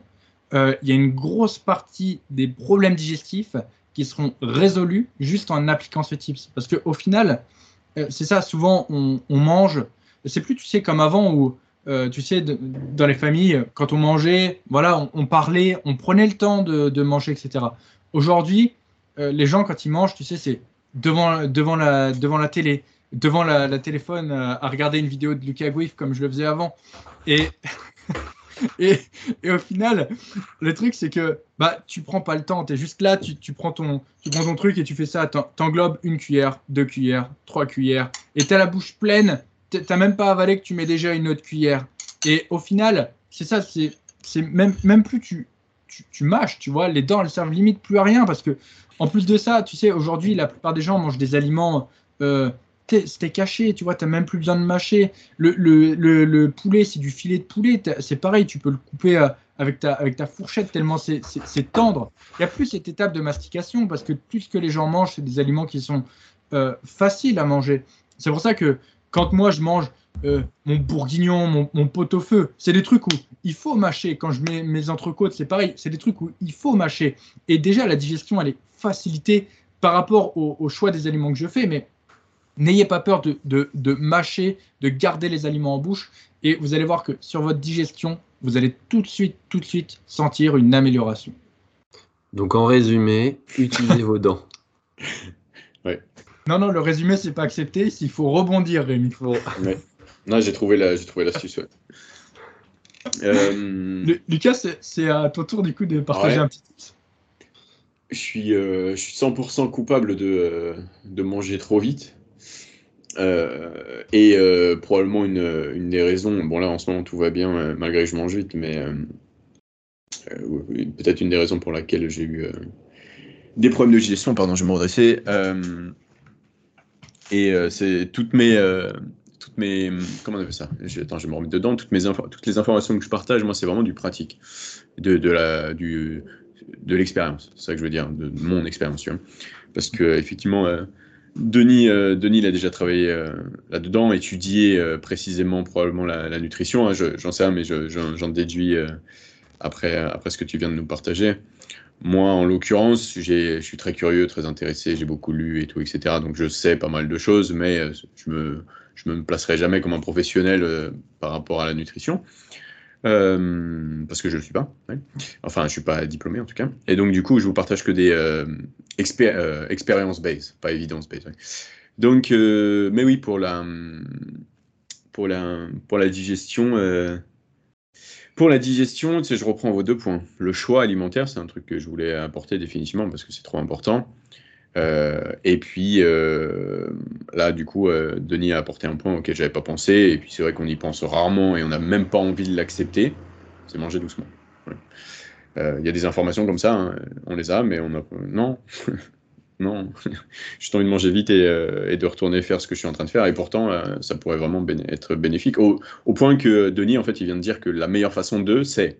Ah c'est c'est important quand même. Moi, je le reçois comme ça, en tout cas, cette information. Donc, perso, j'y ferai déjà plus attention euh, euh, dans le futur, parce que tu vois, là, à l'avenir, pardon. Parce que là, j'ai mangé juste avant euh, qu'on enregistre, euh, juste après être sorti de la douche et on était en train de, de mettre un hoodie et tout. Euh, j'ai mangé à l'arrache. Hein. Euh, j'ai mangé à l'arrache. J'ai regarde, j'ai même pas une fourchette. J'ai une cuillère. bon. Ça, c'est obligatoire la cuillère. On a, on a tous, Ouais. on a tous Ah, une bon. cuillère pour manger. euh. Mais ouais, ça, c'est le tractopelle en fait. J'essaie de jauger, tu sais, je fais, c'est le loto un peu. Euh, Combien je peux prendre? Euh, La loterie, pardon. Je prendre au max Ah, ça passe, et puis je fais autre chose. Et ça, effectivement, c'est pas top. Donc, j'essaierai de m'améliorer là-dessus, perso. Mais ouais, le choix alimentaire, c'est sûr que euh, c'est sûr que c'est euh, primordial. Et puis, c'est ton choix alimentaire. C'est un truc que j'ai appris aussi, mais ça concerne la musculation plus que la nutrition, mais ça, ça va à la nutrition aussi, bien sûr c'est que euh, bah voilà, il y a quelque chose qui a fait dans ton parcours que euh, bah, tu vas enfin tu vas assimiler, euh, tu vas, ac- ton corps va accepter, si je veux dire, mieux X aliments que ton voisin parce que lui, il n'a pas eu ce problème. Et puis génétiquement, bah voilà, dans l'ar- l'arbre gé- généalogique, il n'y a jamais eu d'antécédent contre ça. Donc du coup, bah toi, tu es OK avec ça. Peut-être que lui, par, par contre, il a un- euh, une, une enzyme en moins, j'en sais rien, je, je- je raconte un truc avec ma poche, euh, sorti de ma poche euh, et qui fait que bah, ce, ce truc-là, il peut pas, le, il peut, il peut pas, c'est pas possible, tu vois. Donc il y a ton choix plus que le choix. Et euh, ça, comment, on- parce qu'il y a des questions qui arrivent tout le temps à ce niveau-là, que- comment je sais? Euh, Bah t'essayes, bro. Ouais. T'essayes, tu bouffes un mur, tu iras plus jamais dans ce mur. Mais déjà, au moins, c'est checké, tu vois, tu sais. Genre, hein, non, ok, c'est pas possible. Et puis, euh, au fur et à mesure, tu te fais ton repas parfait, ton mille plans parfait, le mille plans de, Lucas, tu vois. Euh, impartageable, parce qu'il servira à rien à Jérôme. Ouais, Jérôme, euh, Jérôme c'est pas Lucas, tu vois. Et ça, c'est juste un petit peu d'XP. Et puis, bon, c'est quand même agréable, l'XP en nutrition.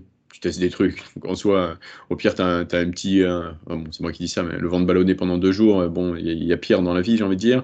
Un autre truc où euh, ça se passe moins bien au niveau des intestins, c'est moins marrant, mais bon, au final, ça va. Il y, a- pire- dans la vie. Mais bon, bref, oui, le choix, c'était un point que je voulais, je voulais amener. Et puis, moi, ce que, ce que, je peux amener du coup en deuxième point, et je pense que ce serait bien que je l'amène maintenant, parce que sinon, je vais encore dépasser, c'est l'excès dans le beaucoup, après l'excès dans le pas beaucoup. Donc je vous ai amené un peu plus tôt euh, l'excès, pardon, l'extrême, c'est ça que je voulais dire. Euh, je vous ai amené un extrême dans le peu de calories et donc du coup les, euh, j'ai essayé de mon mieux d'en faire des adaptations qui ont été catastrophiques, mais bon voilà, ce que j'avais mis en place avec la massive salade notamment, tu vois. Et puis après, il y a l'autre bout, l'autre l'autre partie, euh, l'autre extrême qui est le, beaucoup, qui se passe généralement sur un surplus calorique. Euh, j'avais fait rien que de dire le, mot surplus calorique et ça me refait penser au live pour Nutrimus que j'avais fait à un moment que j'avais trouvé super intéressant euh, concernant la, prise de masse et euh, le surplus calorique justement et le gros surplus calorique. Euh, pourquoi pour dans le dernier podcast je disais 99.9 bah, je pourrais le dire la même chose. Quoi le gros surplus calorique n'est pas adapté à 99.99999 aujourd'hui pardon. Là aujourd'hui n'est pas adapté à une grande partie des pratiquants. Mais bon, bref. Euh, donc cet extrême, euh, il m'a flingué aussi. Parce que bien sûr, les extrêmes, c'est dangereux. C'est le feu, comme je disais toujours. Tu joues avec le feu, et puis, euh, par du temps, tu te brûles. Tu vois. Et puis par moment, bah, enfin, brûlé beaucoup. J'allais dire un grand brûlé, quoi. Et puis par moment, bah, c'est juste, tu te fais réprimander par les flammes, vite fait. Tu vois. Bah, moi, j'ai pris à nouveau là, le, le, forfait full flamme. Je peu plein la gueule. Euh, au point que euh, euh, ma vie est devenue un enfer, à nouveau. Mais là, pas pendant six semaines. Et pas pendant six mois, remarque, comme je disais, plus pendant très très très longtemps, qui doit être une période de trois ans.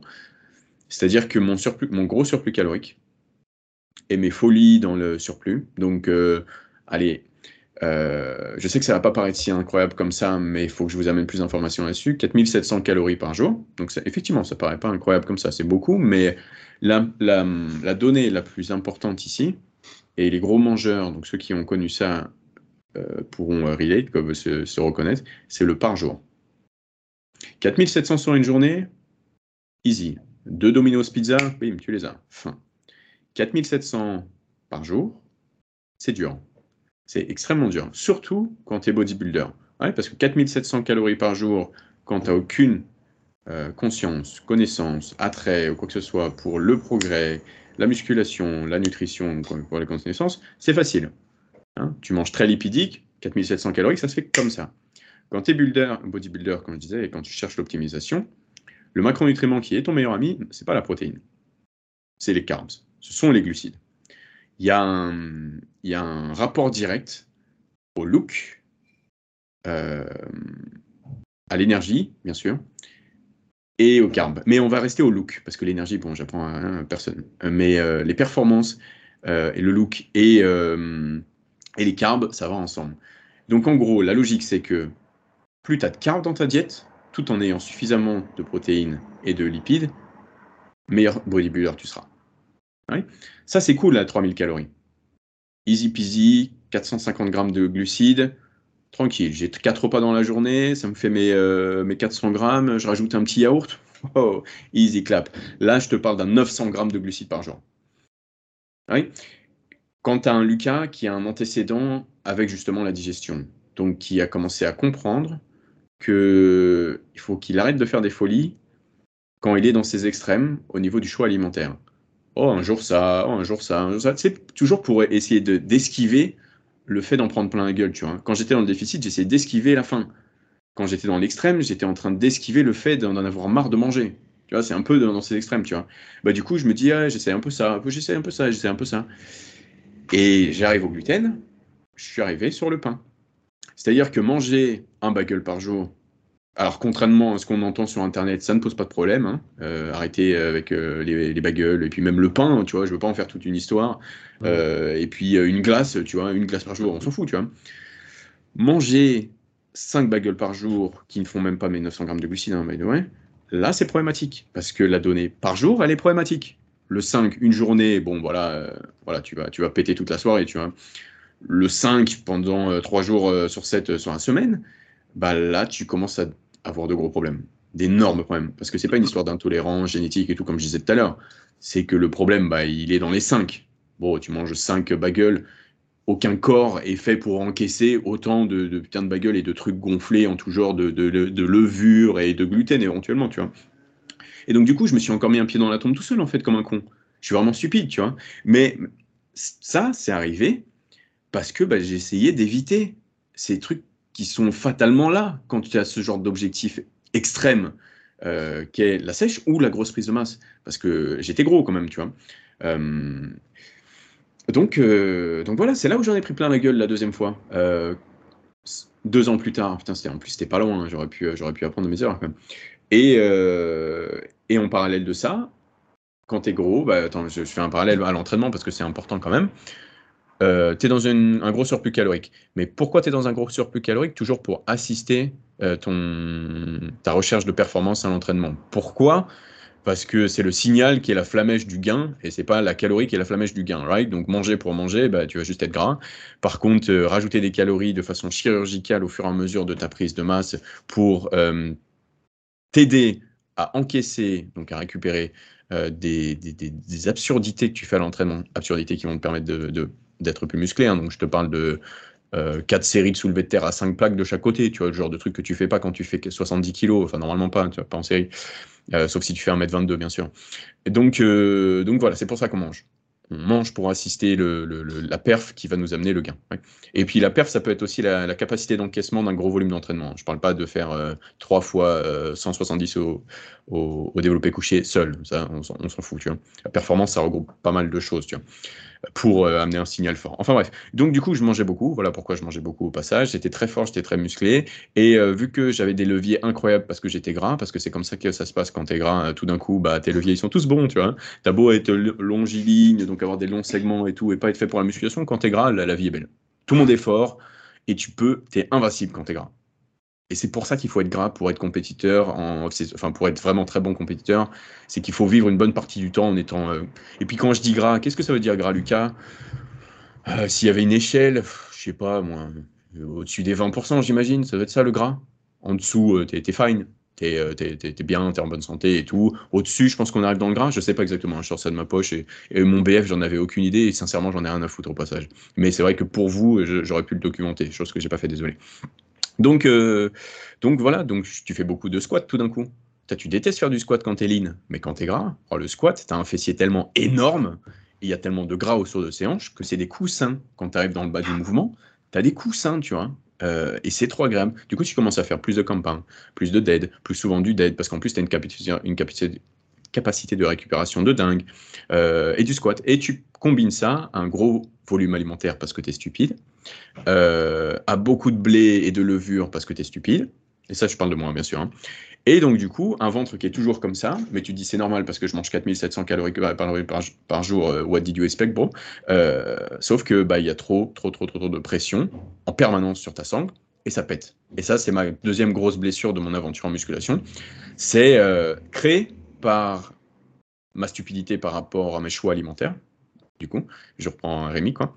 Euh, avec, euh, bah, génial, la majorité du temps, je mange du riz, c'est parfait. Pour moi, le riz, c'est euh, pour moi le riz, c'est tout droit, c'est autoroute. Hein. Si je mangeais que du riz, j'aurais jamais eu de problème dans ma vie. Mais tout d'un coup, pour essayer d'éviter ces problèmes qu'il y a dans l'extrême, bah, j'ai mangé du pain parce que le pain, c'est facile. Au bout d'un moment, je vais te dire, hein, faire un kilo de riz par jour, c'est pas le manger le problème, c'est le faire, tu vois. De, genre, ton emploi du temps est chargé et tout, tu dis ah, vas-y, j'ouvre mon placard, je vois il y a un paquet de 5 bagels, ça part en fait, euh, j'en ai marre, tu vois. Il, est 23 heures, hein, laissez-moi aller dormir en fait. Et bah, c'est ce genre de truc qui a fait que euh, ben voilà, j'ai été stupide et je l'ai payé et ça m'a amené même jusqu'à une blessure. Donc mes problèmes de digestion créés par des choix stupides alimentaires avec un entraînement euh, voilà, l'entraînement est ce qu'il est, hein, euh, avec un choix d'exercice bien particulier parce que je me sentais d'une euh, genre fort et apte à encaisser euh, toute la planète, a fait que j'ai eu des, ce que je ce que je pense encore être attends comment ça s'appelait?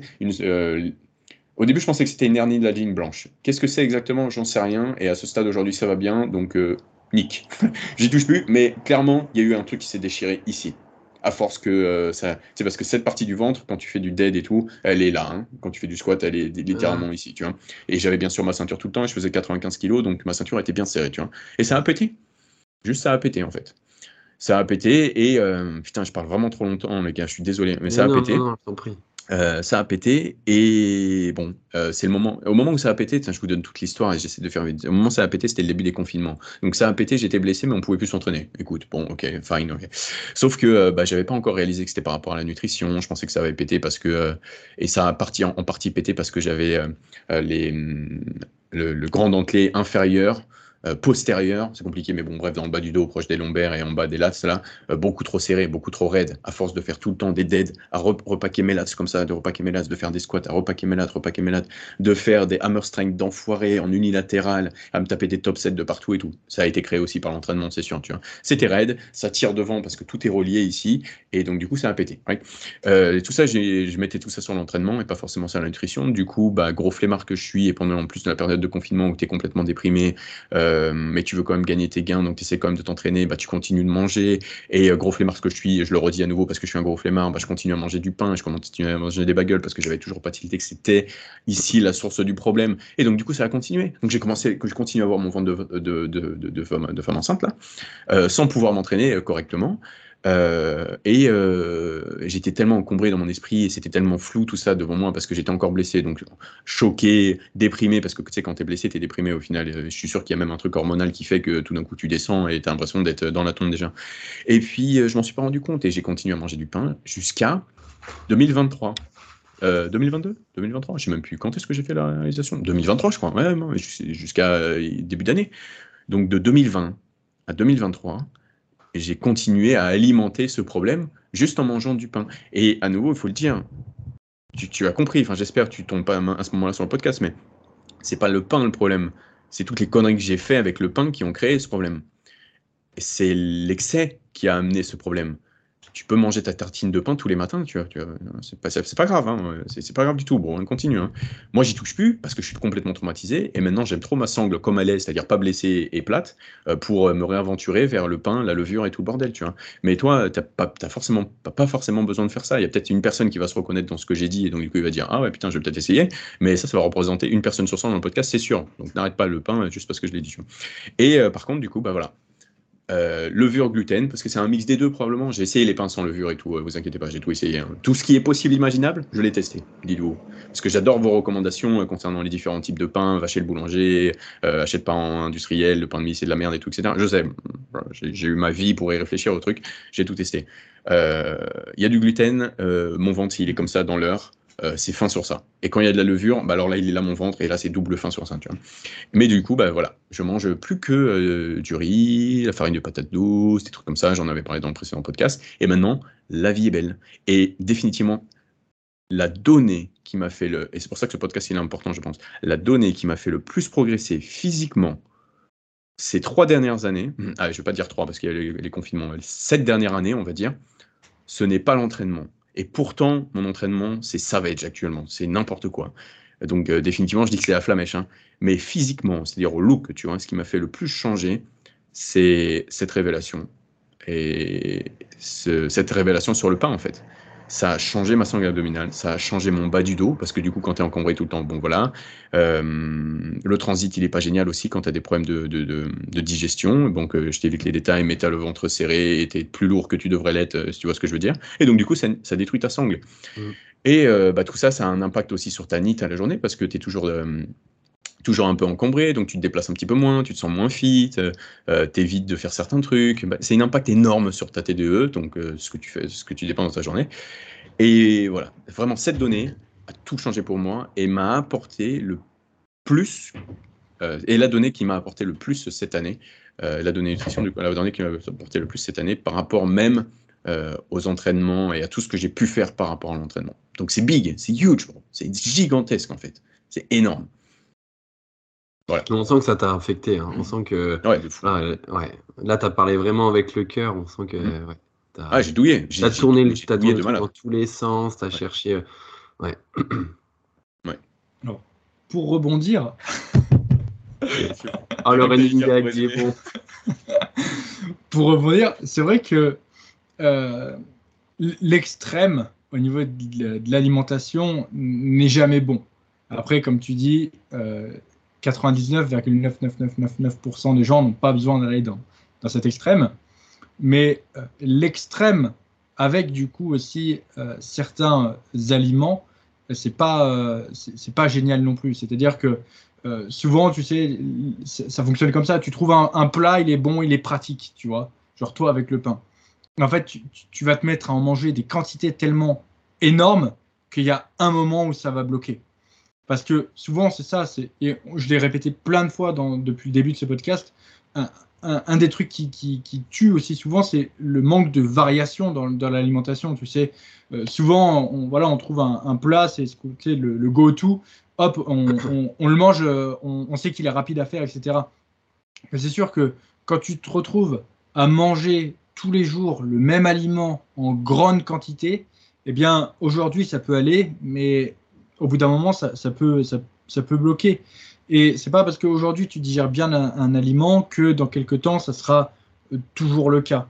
Et euh, là, Lucas, du coup, il a pris l'exemple du, pain, mais je sais que, encore une fois, euh, par rapport à, alors là, c'est pas par rapport à mes suivis, mais plus par rapport aux, personnes que j'ai eues en, consultation et aux messages aussi que, j'ai sur Insta, il y a certaines personnes qui mangent toujours la même chose et qui se retrouvent avec des, problèmes de digestion énormes. Et tout de suite, dès qu'elles changent, au final, euh, eh bien, euh, eh bien ça, va tout de suite mieux. Donc, si vous trouvez un, aliment que, vous aimez bien, que vous digérez bien, n'allez pas forcément dans, les extrêmes avec, parce que parfois ça peut, ça peut mal finir.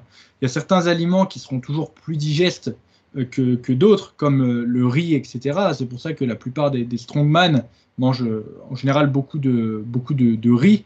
Mais voilà, n'abusez pas euh, d'un aliment. Lucas a parlé du pain. Je sais qu'il y en a qui abusent des, pâtes aussi. les pâtes, bien sûr. Les, pâtes, euh, c'est pas parce que vous les digérez bien aujourd'hui que vous les digérez bien euh, voilà, dans, dans deux ou trois mois. Et si aujourd'hui, ton, ton, repas du midi, c'est 300 grammes de pâtes et ton repas du soir, c'est 300 grammes de pâtes, bah, honnêtement, c'est bien, mais euh, dans, quelques temps, ça se trouve, tu vas te retrouver avec un, mal de bide énorme et du coup, bah voilà, euh, un ventre tout gonflé, etc. Parce que ça se trouve, tu le digéreras plus, plus forcément. Donc, euh, quand, vous trouvez, on va dire, des aliments que, vous aimez bien, ne vous acharnez pas dessus. Parce qu'en plus, souvent, c'est ça, c'est tu trouves un truc, tu es là, tu es tout content, tu le manges, et au bout d'un moment, tu commences à saturer, tu n'en peux plus, tu le digères pas bien, et puis tu commences à plus trop l'aimer. Après, il faut que tu en trouves un autre. Mais si tu en trouves un autre, c'est bien. Mais si tu n'en trouves pas d'autres, euh, tu es dans la merde. Et là, en général, tu te dis, ah merde, vas-y, ça me saoule. Euh. Et, encore une fois, on, en revient à la, à la, perte du premier facteur de, de, progression qui sera l'adhérence et le fait que tu arriveras à tenir euh, ta diète sur le long terme. Exactement, l'adhérence, ouais, exactement. Rémi, je te, je te laisse euh, partager ton, ton, tips.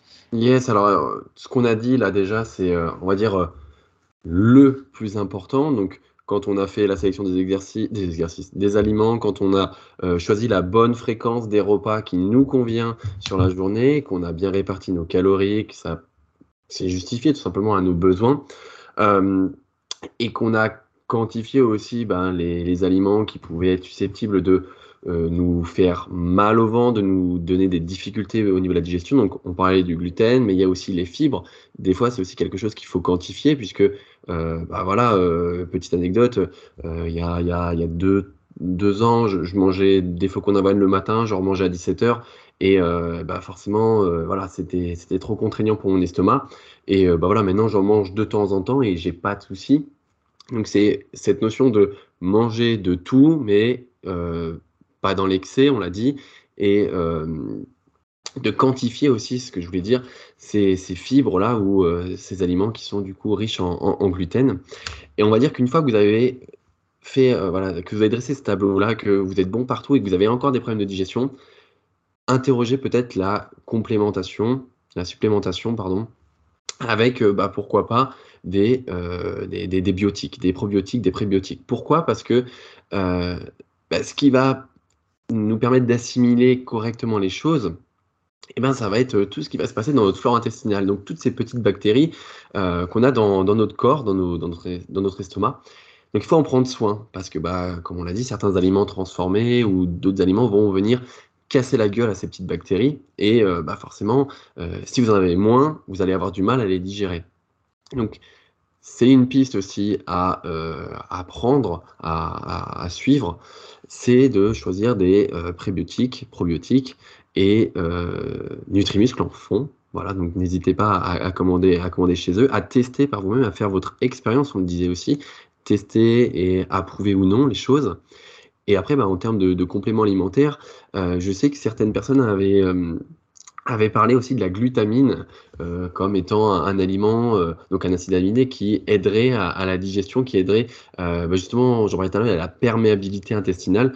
Pareil, vous pouvez essayer, voir ce que ça peut faire sur votre corps, faire votre propre expérience, tester ça sur bien sûr du moyen, long terme, et après en tirer des conclusions. Est-ce que ça m'a apporté quelque chose ou non? Voilà. Et après, bah, vous faites votre choix. Et puis après, bah, bien sûr, le chemin classique, c'est si vous appliquez bah, tous ces éléments-là et qu'il n'y a pas de changement, à consulter, en fait. Consultez, allez voir un médecin, faites des tests, euh, regardez euh, peut-être euh, à l'intérieur de votre estomac avec une fibro, une coloscopie, voilà, un scanner, etc. Je parle en connaissance de cause parce que il y, a, quatre ans, ben, j'étais passé par ce, chemin-là. donc, bah, pareil, je, je, je, vais, je, vais, vous expliquer un petit peu la situation. Euh, donc je préparais un, master avec un concours à la fin de l'année et euh, bah, facteur de stress plus plus plus, euh, diète de body, on connaît, etc. Et bah, forcément des difficultés à digérer. Et bah j'ai testé, voilà tout ce que j'ai fait, j'ai quantifié mes fibres, j'ai essayé de sélectionner mes aliments, alterner, varier, etc. Sans trouver de changement. Et du coup, bah, je suis passé aussi par les compléments. Et pareil, ça m'a pas apporté grand chose. Donc, bah, j'ai pris la case médecin. Parce qu'au bout d'un moment, bah, on ne peut pas non plus connaître tout. Et du coup, bah, j'ai fait toute une batterie de tests. J'ai commencé, Denis, tu te rappelles, avec une échographie. Euh, donc j'ai passé une échographie, j'avais des espèces de gros ganglions euh, dans, mon intestin, et du coup bah c'était euh, une réaction inflammatoire en fait de, mon tube digestif qui, de mon circuit digestif qui du coup empêchait l'assimilation. Donc du coup après j'ai fait un scanner, un scanner qui m'a aussi donné des résultats, mais c'était pas assez assez net et j'ai passé la fameuse fibrocolo euh, où du coup ils ont fait des, biopsies.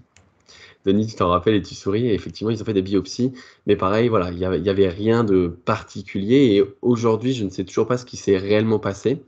Donc je vais beaucoup mieux aujourd'hui, hein, je vous en fais, je, vous le dis, ça, il n'y a aucun souci. Est-ce que c'était l'alimentation? Est-ce que c'était le stress? Maintenant, bah, j'ai avancé dans la vie, j'ai euh, eu mon master, mes concours, il n'y a pas de souci. Mais par contre, voilà, j'ai plus ce stress. Donc, est-ce que c'était lié aussi au stress, puisqu'on dit toujours que l'estomac, c'est un peu le deuxième cerveau. Est-ce que c'était lié euh, voilà, à cette euh, anxiété de, du travail? Peut-être, mais en tout cas, voilà, la dernière case, la dernière option, et encore même euh, la vie médicale, vous pouvez le mettre où vous voulez dans le parcours. Vous pouvez le mettre aussi au début, si vous avez besoin de, vous rassurer, d'être rassuré par, par un professionnel. ça peut être aussi une solution. Mais voilà, pensez que vous n'êtes pas seul il y a, bien sûr des, personnes très compétentes qui pourront vous aider. C'était mon petit message de prévention, tu sais. Euh, alors, je, vais rebondir une nouvelle fois. Rémi en avait dit un tips, il en a balancé quatre. Non, j'en ai fou, j'ai parlé juste des compléments alimentaires. J'en ai, compté quatre. Le, premier, du coup, les probiotiques, la glutamine. Ouais, je les remets ensemble. Le stress et la vie médicale. Moi, c'est les. J'en ai compté quatre. Mais du coup, on, va pouvoir discuter de, tout ça et, rebondir sur, euh, sur, sur tout ça euh, parce que c'est assez intéressant. Premièrement, il y, a, le timing de, de, je sais pas trop pour Lucas. Ah, pour l'instant, ça va, je vous dirai. Ok. J'écoute. Donc... Euh. Ok. premièrement, du coup, par rapport aux, probiotiques, aux probiotiques et glutamine, on va regrouper les deux ensemble. il, faut comprendre que les compléments alimentaires, c'est peuvent être utiles, mais en fait, souvent, les gens, tu sais, ils vont, ils vont continuer de ne pas de manger trop vite, de ne pas mâcher, de ne, de ne pas varier. Et, et, ils vont prendre des compléments alimentaires pensant que ça va sauver euh, tout, tout le truc. Bien sûr, c'est pour ça qu'il faut, il faut, il faut séquencer en fait, étape par étape. Tu l'as dit, ouais. Mais C'est ça. Mais dans certains cas, les, les, les, compléments alimentaires peuvent être utiles.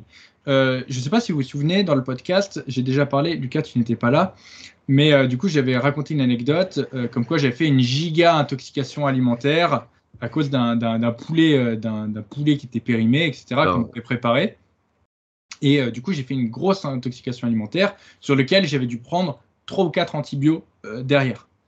Et en fait, ce qui s'est passé, c'est que quand j'ai été guéri, bah, j'avais plus de flore les antibiotiques, j'avais pris 4 antibiotiques, avec en plus c'était des spectres assez larges, ce qui fait que ça m'avait flingué la, flore. En fait, les antibiotiques, ok, ils défoncent, ils défoncent les, mauvaises bactéries, si vous voulez, mais ils défoncent aussi les bonnes.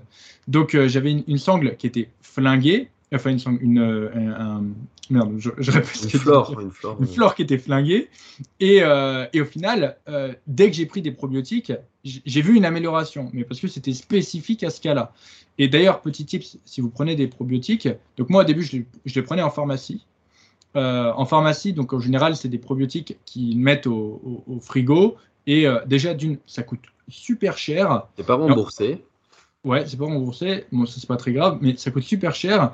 Et en plus de ça, en fait, euh, c'est trop galère. En général, ils sont sous-dosés. Et en plus de ça, vous connaissez pas les. Parce que c'est vivant. Hein. Euh, ce qui fait qu'il euh, suffit que ça n'ait pas été conservé correctement et, d'un coup, vous n'avez plus, de, vous avez plus de probiotiques. vous allez me dire, oui, c'est en pharmacie, machin, etc. Oui, bah, moi, j'ai quand même toujours un, doute. Euh, donc faites attention quand même quand vous prenez des probiotiques. La solution, là où j'ai vu la, plus grosse différence, c'est effectivement lorsque j'ai pris des, probiotiques qui sont du coup donc pas sensibles à la, chaleur et en plus de ça, qui sont en, poudre, c'était vachement plus simple à, prendre. je les ai pris chez Nutrimuscle. À l'époque, je travaillais pas avec eux, c'était il y a 5 ans, un truc comme ça. Et euh, effectivement, c'était le, petit tips, je les prenais plus facilement, ils étaient beaucoup plus dosés en plus. Et, euh, et en plus de ça, ça coûtait moins cher et, euh, du coup, donc, ça m'a bien aidé. Mais encore une fois, ne prenez pas, enfin, n'essayez pas tout de suite de prendre des probiotiques, parce que ça ne sera pas ça. Essayez d'autres choses avant. Et c'est vraiment, voilà, vous pouvez essayer, ça vous fera un truc en plus, honnêtement. Mais la plupart des gens n'ont pas forcément une, flore qui est, euh, qui est flinguée. Il y a vraiment quelques rares cas. Et en fait, votre flore, c'est vous-même qui la nourrissez. Donc, c'est en fonction des aliments que vous lui donnez que du coup votre flore va être bien ou, non. Donc c'est sûr que si vous mangez euh, tout le temps des Big Mac et ce genre de choses, bon, euh, prendre des probiotiques, ça va vous aider, mais on part du principe que c'est quand même l'élite qui écoute le, podcast. Et si vous écoutez le podcast, vous faites partie de l'élite. Et donc, logiquement, déjà de base, vous devez avoir une alimentation plutôt saine. Donc, euh, les, probiotiques, les compléments, ça sera du coup en, dernière, en, dernier recours, entre guillemets. Après, tu as parlé du stress. Le stress, c'est vraiment un truc qui flingue la digestion.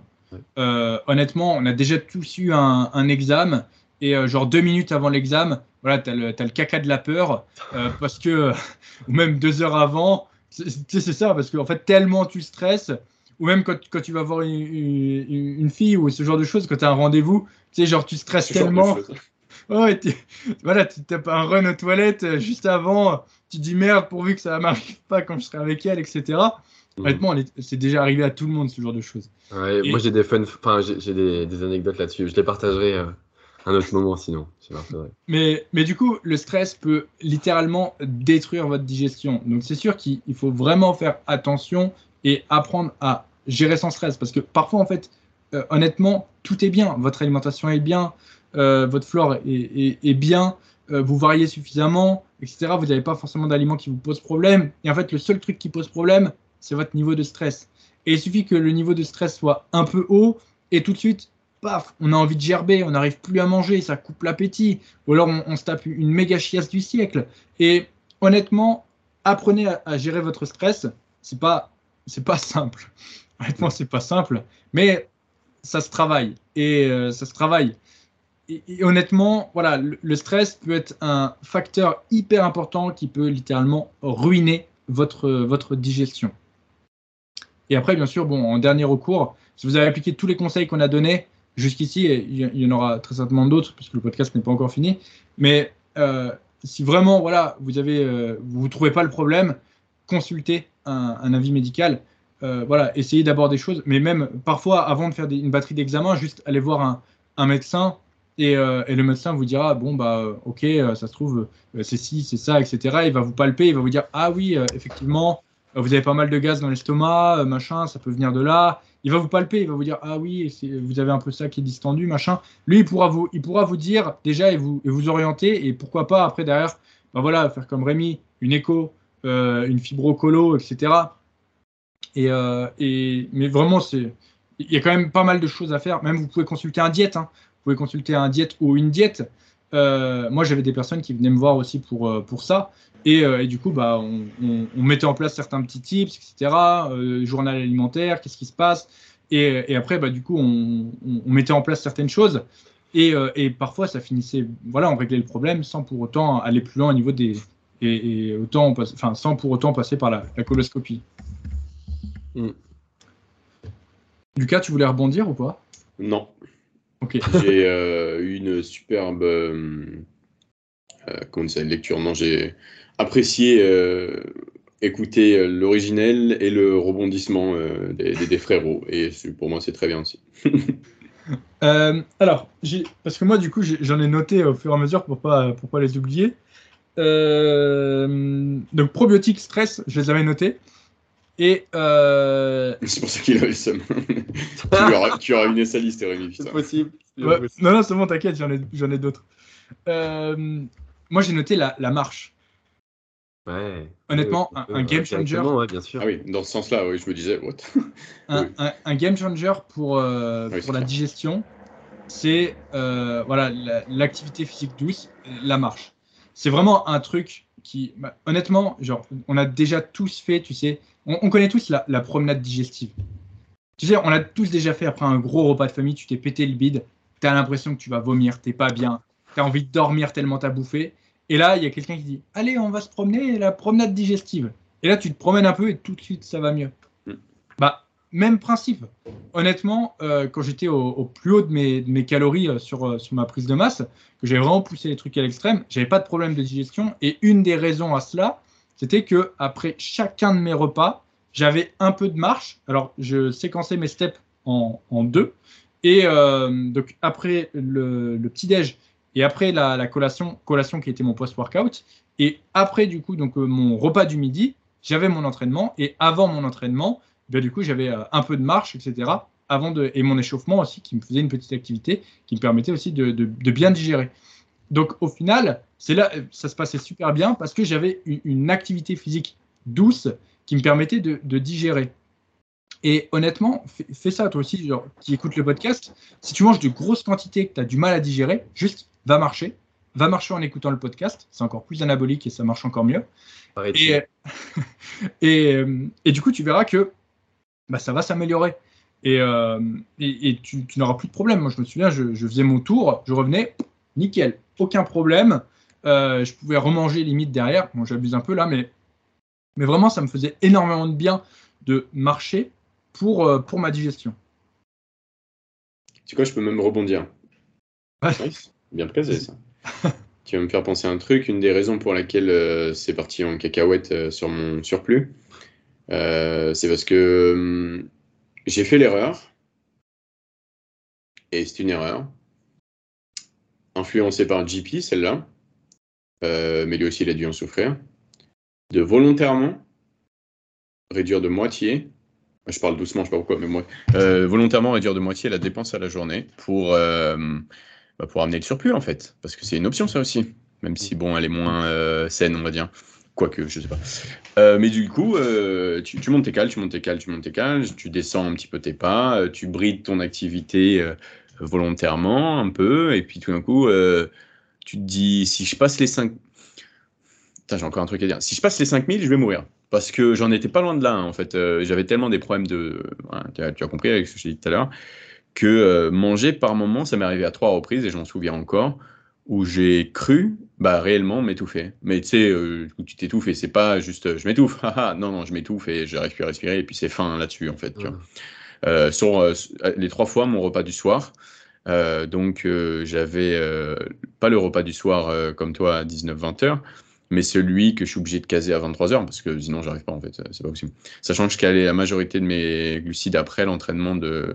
que je faisais en début d'après-midi parce que, ben voilà, comme je te dis, hein, la, la, ça reste l'entraînement et moi mon moyen d'être le plus performant à l'entraînement c'est pas avoir grand chose dans le ventre juste avant l'entraînement, bah du coup, euh, même si ça aurait été mieux de tout répartir sur 24 heures, bah, je le faisais sur euh, plutôt je sais pas, 16 ou 12, ou j'en sais. Je sais pas comment ça faisait. Donc bon, bref, je mangeais à 23 heures, tu. Et celui-là, bah, je, ça m'est arrivé trois fois de finir à la fenêtre, euh, essayer de prendre de l'air, boire et me rendre compte que ça faisait qu'empirer les choses complètement, de, de, rajouter de l'eau parce que ça voulait plus, ça passait plus tout simplement. Et, euh, et, pourquoi je te dis ça? Parce que, euh, voilà, à cause de ça, j'ai décidé de réduire, parce que c'est une option aussi, même si c'est un peu le plan B, de réduire ma dépense volontairement et drastiquement pour éviter d'avoir à, monter mes cales à nouveau. Sachant que là, on parle du final push, tu vois, le push final d'un surplus, tu vois. Euh, c'est-à-dire qu'après ça, j'allais redescendre. C'était prévu. Genre, c'est la fin, Donc, généralement, quand c'est la fin, bah, en plus, comme je te dis, dans les extrêmes, tu n'es pas, pas bon pour prendre des décisions pour toi-même, mais en plus de ça, avec ce contexte-là, bah, tu, fais encore plus de la merde. Quoi. Bah voilà, cadeau, ça n'a pas manqué, tu vois. Je me suis influencé, j'ai essayé un truc qui m'a probablement, bah, du coup, coûté euh, particulièrement euh, mon, ma digestion, parce que bah, je marchais que 4000 pas par jour en mangeant environ, avec la marge d'erreur, parce que je te dis 4007, enfin, 4750 MyFitnessPal, avec la marge d'erreur, probablement 4009 voire 4900, euh, du fait des sauces et euh, en tout genre que je ne traquais pas, parce qu'en gros surplus, j'en avais rien à foutre. Donc, euh, donc fatal. Donc définitivement, oui, la marche est le moyen d'encaisser tout ça. Et si j'avais, on peut refaire le monde avec des si, comme on dit, mais si j'avais continué à faire mes 8-10 cas que je faisais normalement sur ma PDM, tu vois, euh, par jour, euh, je ne pense pas que j'aurais rencontré ce problème. réellement, je ne pense pas que je l'aurais rencontré. Je pense que euh, les, les, descentes à 4, ça a été l'erreur fatale de ce, push, de ce final push notamment. C'est vrai que diminuer la dépense, ça peut être alléchant mais euh, je pense que ça peut être une, option. Genre, quand, es à, voilà, quand tu tournes à 15, 000, 15K steps, tu peux descendre à 10K. Euh, euh, tu peux aussi descendre sur, sur certains jours, tu sais, dans, dans ta semaine. si par exemple, par exemple j'ai un, un, suivi qui, qui, fait ça, qui, on est sur une phase de, surplus, et du lundi au vendredi, il tourne à 15K minimum, et le week-end, à cause de son taf, et le week-end, du coup, on, on essaie de réguler les, les choses, de diminuer genre à, à 6, 6 7K et où justement il marche juste après ses, repas pour, pour, optimiser ça. Mais, euh, mais oui, du coup, là, c'est acceptable de faire ça. Mais trop les diminuer et descendre à, 4 ou 5K. Et j'ai fait, j'ai fait cette erreur deux fois dans, les, pareil, dans le, le, push final, comme tu dis, c'est exactement ça. Et à un moment où tu, tu, veux, tu veux plus monter. Et, euh, puis même, euh, honnêtement, il y a le budget aussi. il y a le budget qui, tu commences à manger, ça, ça, coûte cher, tu vois. Puis c'est écœurant, en fait, tu prends plus de plaisir à bouffer. T'es ah, un canard, t'es une oie, quoi. Tu t'es gavé. Euh, et, et, c'est sûr que ouais, c'est alléchant, mais tu sens tout de suite que c'est pas la meilleure des choses à faire. Et en plus, tout de suite, au, niveau du look, tu le vois. Tu le vois que tu as diminué. Euh, mm. tu, tu, rends plus tout pareil. Autant t'es es, gras, mais t'es gras, ça va encore. Et dès que tu, dès que tu bouges plus, t'as l'impression que t'as as un lookum. T'es vraiment, t'es un gros locum, tu look plus du tout pareil. Euh, t'as l'impression que ton bid, tu prends genre 20 cm de tour de taille, tu te sens vraiment, vraiment pas bien. Ah, c'est juste ce qui s'est passé. Hein. Ça a été 2 euh, kilos sur la balance. Drastique. Instant quasiment. Ça m'a fait mon 93,5, 94 à 95,5, 96 que j'ai eu. Ça a été comme ça en fait. Aussi simple que ça. Donc du coup, sur le moment, tu te dis, bon, bah voilà, très bien, ça fonctionne tout ça. Et là, bah, là, tu prends la, grosse balayette de ta vie, en fait. Est-ce que, est que vous avez d'autres tips? Euh, Non. Rémi, tu as un autre tips? Ouais, mais alors moi, c'est un truc plus euh, ponctuel, éphémère. tu, vas encore en donner quatre? Non, j'en donne qu'un seul parce que euh, je, m'en suis rappelé là. quand vous avez un gros repas, souvent gras en fait, ou même un gros repas tout court, et que vous allez être ballonné derrière, il y a ce qu'on appelle le citrate de bétaïne. Je ne sais pas si, vous connaissez, mais euh, c'est quelque chose qu'on trouve en, pharmacie et qui va vous aider à ne euh, pas vous sentir lourd euh, après ce repas. c'est effervescent pour, pour, pour ce que j'ai déjà consommé.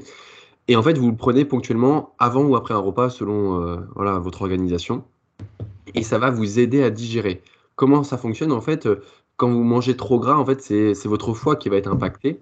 Et en fait, le citrate de bétaïne, il va être là pour euh, bah, euh, agir directement sur euh, votre, votre fonctionnement hépatique, en déclenchant en fait la bile au niveau de la vésicule biliaire qui va vous aider à, traiter en quelque sorte ces graisses. Et ça va vraiment vous donner un sentiment de légèreté. Mais enfin, moi, je parle vraiment de premier degré parce que ça, pour moi, c'est le truc indispensable après enfin moi je le mange après, mais après un gros repas de famille ou après euh, un repas de fête ou après un, un chinois euh, à volonté, etc. Où voilà quoi, tu te fais plaisir, tu es avec des amis, tu as envie de partager. C'est THE truc. Vraiment, le citrate de bétaline, c'est- pas dégueu en plus. Ça a un petit goût citronné, on dirait. Et vraiment, ça change votre, euh, votre confort après le, le repas. Moi, j'ai déjà, euh, déjà fait, moi aussi. Je me souviens encore de, de mon, de mon tube là que j'achetais. Voilà, c'est ça. Ah. Après, ça reste, ça reste un médicament. Moi, très honnêtement, je suis, je suis pas fan des, des médicaments. Euh, si vous C'est pour pouvez ça que j'ai dit que c'était vraiment très ponctuel. ouais, si vous pouvez éviter d'en arriver là, Mm, c'est mm. quand même, euh, c'est quand même l'idéal. De toute façon, au, au final, euh, enfin, c'est vous qui, euh, bien sûr, qui décidez, les gars, mais c'est plus de, euh, là, toutes ces, toutes ces conversations, c'est plus un partage d'expérience que des, voilà, des, des avis médicaux. Et, et même si on a 10 tips, euh, c'est éventuellement, on vous partage nos XP, et ce qu'on a trouvé, et ce qu'on a mis en place. Et puis, euh, bon, si vous avez les essayer, euh, testez, pourquoi pas, si euh, vous euh, jugez que euh, ça, ça correspond à votre profil. Mais euh, bon, voilà, euh, moi j'ai pris euh, le citrate euh, et c'est, j'avoue que c'était cool. Euh, Rémi euh, aussi, donc bon, ça fait deux avis euh, positifs sur des gens qui ont connu la, la- la- la grosse bouffe. Ça Mm. peut être pas mal, c'est vrai, comme, comme truc, comme astuce pour tester, tu vois, si ça correspond. Mais c'est ça, en fait, c'est par contre, si vous avez mal tous les jours parce que bah, votre alimentation euh, bah, de tous les jours ne vous convient pas, enfin, parce que ça veut dire ça en fait, et que vous avez mal au ventre, bah, ça sert à rien de prendre du citrate de bétaïne. C'est pas, Mm. c'est prendre le problème à l'envers, comme on dit toujours. C'est, faut toujours soigner euh, la source. C'est important de, de rappeler ça, euh, Lucas, que euh, du coup, on, on partage de, de l'expérience, même si, du coup, bah, personnellement, je suis professionnel de, de santé et, et de la nutrition. Gardez à l'esprit que Désolé. C'est, ton, Uber, c'est ça, Putain, on était, on était tranquil depuis tout à l'heure et là, il y Ouais. avait quoi. Du C'était, coup, c'était Domino's qui arrive, Lucas. Oh, putain. Du, du coup, ce que je disais, c'est que gardez à l'esprit que on, on donne des, des conseils. C'est-à-dire que euh, lorsque vous êtes en consultation avec un professionnel de santé, il va y avoir forcément une, une partie avec un, un examen. Il va vous donner des, des informations, etc. Et, enfin, vous allez devoir lui donner pardon, des informations. Il va avoir une, une analyse de, de tout ça et ça va être quelque chose de, de- de personnalisé. Nous, on donne juste des tips et en aucun cas, ça ne doit être tenu comme du coup un, un entretien avec un, un professionnel de santé ou, ou autre. Donc faites bien aussi la différence avec tout ça. C'est vrai que euh, sur, euh, je sais pas pour vous, mais sur les réseaux, euh, j'en reçois plein qui, qui ont des blessures, des trucs comme ça, qui ont des douleurs, j'ai mal ici, machin et tout.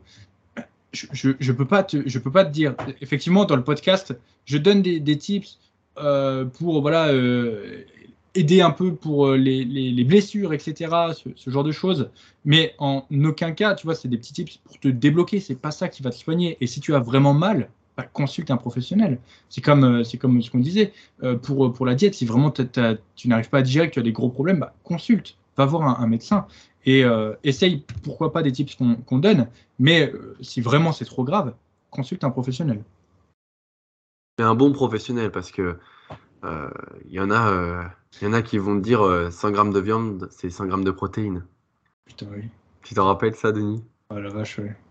Ah, dans le domaine de la nutrition, euh, c'est Ouais. un peu affligeant quand même. hein. Ouais, Je ne veux pas y toucher parce que qui suis-je pour dire ça, mais euh, c'est quand même affligeant. Ouais, j'en reparlerai de, de mon expérience avec euh, dans le milieu médical et dans le milieu des, des- des diètes aussi hein, et des, euh, et des autres professionnels de, de santé par rapport à la nutrition. Il y a beaucoup de choses à dire. Après, c'est un peu le sujet drama, tu vois. Moi, j'aime pas trop faire de Ouais, drama. faut pas trop, c'est ce que j'allais dire, faire Mais gaffe j'aime pas On trop s'éloigne de de notre domaine de compétences. On avait Mais- parlé euh, la dernière fois. Mais c'est vrai que euh, il y en a c'est chaud. Il y en a c'est chaud. Et pourtant, euh, ouais, ils ont, ils ont, ils ont voilà les diplômes et, euh, et même parfois ils, ont des diplômes en nutrition, hein, parce que les formations de nutrition. euh. Un jour, je raconterai mon, expérience avec justement les diplômes de, nutrition que, j'ai passé. Ça peut être, ça peut être sympa. En vrai, ça peut être même très intéressant parce que même moi, je serais, tu vois, intrigué alors que regardé, je regarde des trucs depuis des années. Si tu pouvais répondre à la question pourquoi les nutritionnistes ils sont tellement à la rue concernant la diète et puis éventuellement l'alimentation sportive, je pense que ça, tu vois, ça, ça, ça intéresserait les gens. C'est comme je pense que le sujet, nous on a, a déjà touché un peu, j'imagine tous. euh, comment ça se fait que les coachs en salle ils sont aussi éclatés concernant la musculation? Non mais c'est vrai. Genre les gens ils se posent cette question. Littéralement, t'es coach comment ça se fait Mais tu, tu, sors des trucs, mais bro, d'où ça sort? Et puis après, tu regardes la formation au PGEPS et tu te dis, ah bah voilà, ça vient de là. Oui, ok, ouais, je comprends, tu vois. La source du problème, elle est là. C'est pas le, coach juste, il a, il a une formation de merde, tu vois. Donc, euh, tu vois, pour la partie nutrition, je pense que c'est encore, euh, les gens ils se posent encore des questions. Au moins, les coachs, on sait pourquoi ils sont nuls les nutritionnistes, on ne sait pas trop encore, tu vois, parce qu'on ne connaît pas trop encore le, contenu des formations. Tu vois. Donc je pense que ça pourrait être défini intéressant et répondre à cette question existentielle. Pourquoi, ils sont complètement à côté de la plaque comme ça, quoi? C'est chaud, quoi. Littéralement, quelqu'un euh, quelqu'un qui a les méthodes de Lavier et la, nutrition de la force de Julien Venesson, bah, c'est bon, il est plus apte à suivre quelqu'un nutritionnellement parlant que euh, qu'un professionnel. C'est quand même incroyable. c'est comme un truc de fou, quand même. La, diète, honnêtement, les, cours de diète, moi, j'avais pas l'impression de, faire des études de, nutrition. Hein. J'avais l'impression de faire des études de, cuisine, de gastronomie. Quoi. C'était, euh, vraiment ça. Et, honnêtement, ouais, je, euh, les cours sont vraiment pas à jour. Il y a tellement de contresens, de, choses qui, qui, vont, qui se contredisent les unes les autres. Et, oui, avec la nutrition du sportif, bah, c'est simple. Hein, la, la, partie nutrition du sportif, tu as, trois lignes. Tu vois, donc au, final, non. Et puis, euh, euh, ce, qu'on t'apprend, euh, t'apprend dans, dans, les diplômes de nutrition, c'est voilà, bah, écoutez, la personne veut maigrir, il faut lui donner des choux à la crème. c'est exact, c'est exactement lui rationner son pain. C'est ça, voilà.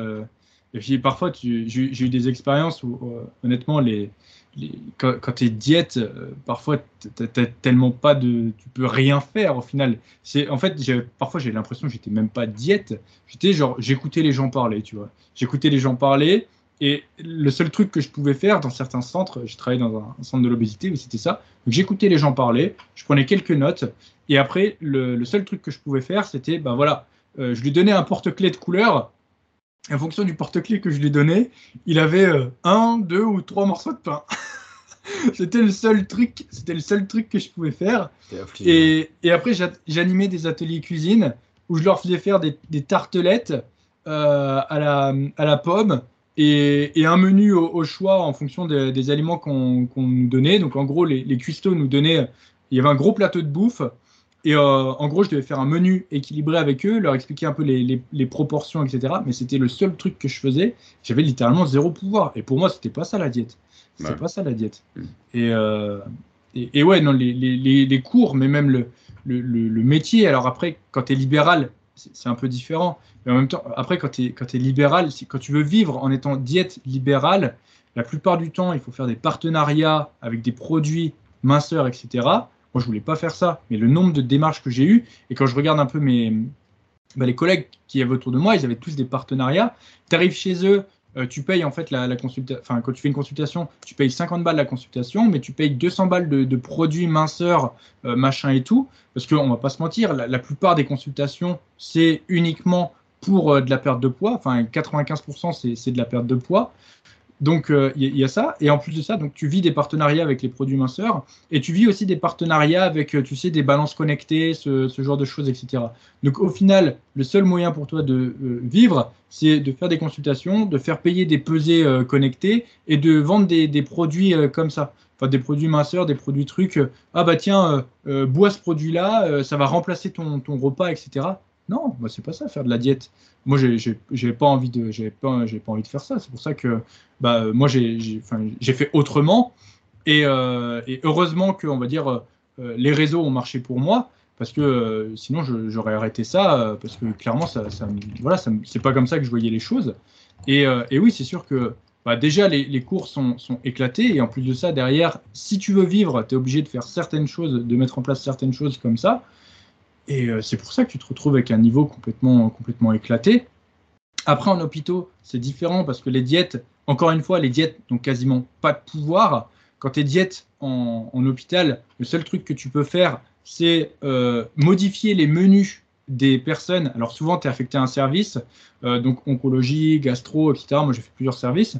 Et en gros, le seul truc que tu peux faire, c'est euh, tu vas voir les patients et il faut que du coup tu aies une ordonnance du médecin pour aller voir les patients, sinon tu peux, tu peux rien faire. Donc parfois, il y a des patients qui ont besoin que tu ne vas pas voir, sur lesquels tu ne peux rien faire. Et ceux sur lesquels en fait tu, tu ceux sur lesquels tu es missionné, parfois en fait ils n'ont pas forcément de grand chose, enfin besoin de grand chose. Et le seul truc que tu fais, c'est soit tu changes leur menu, soit en fait tu vois avec eux quel parfum ils préfèrent pour les trucs de nutrition enrichis. Donc vous, voulez, je sais plus comment ça s'appelle, vous, voulez, vous préférez café ou chocolat ou framboise? C'est le seul truc que tu, c'est le seul truc que tu peux faire, tu vois.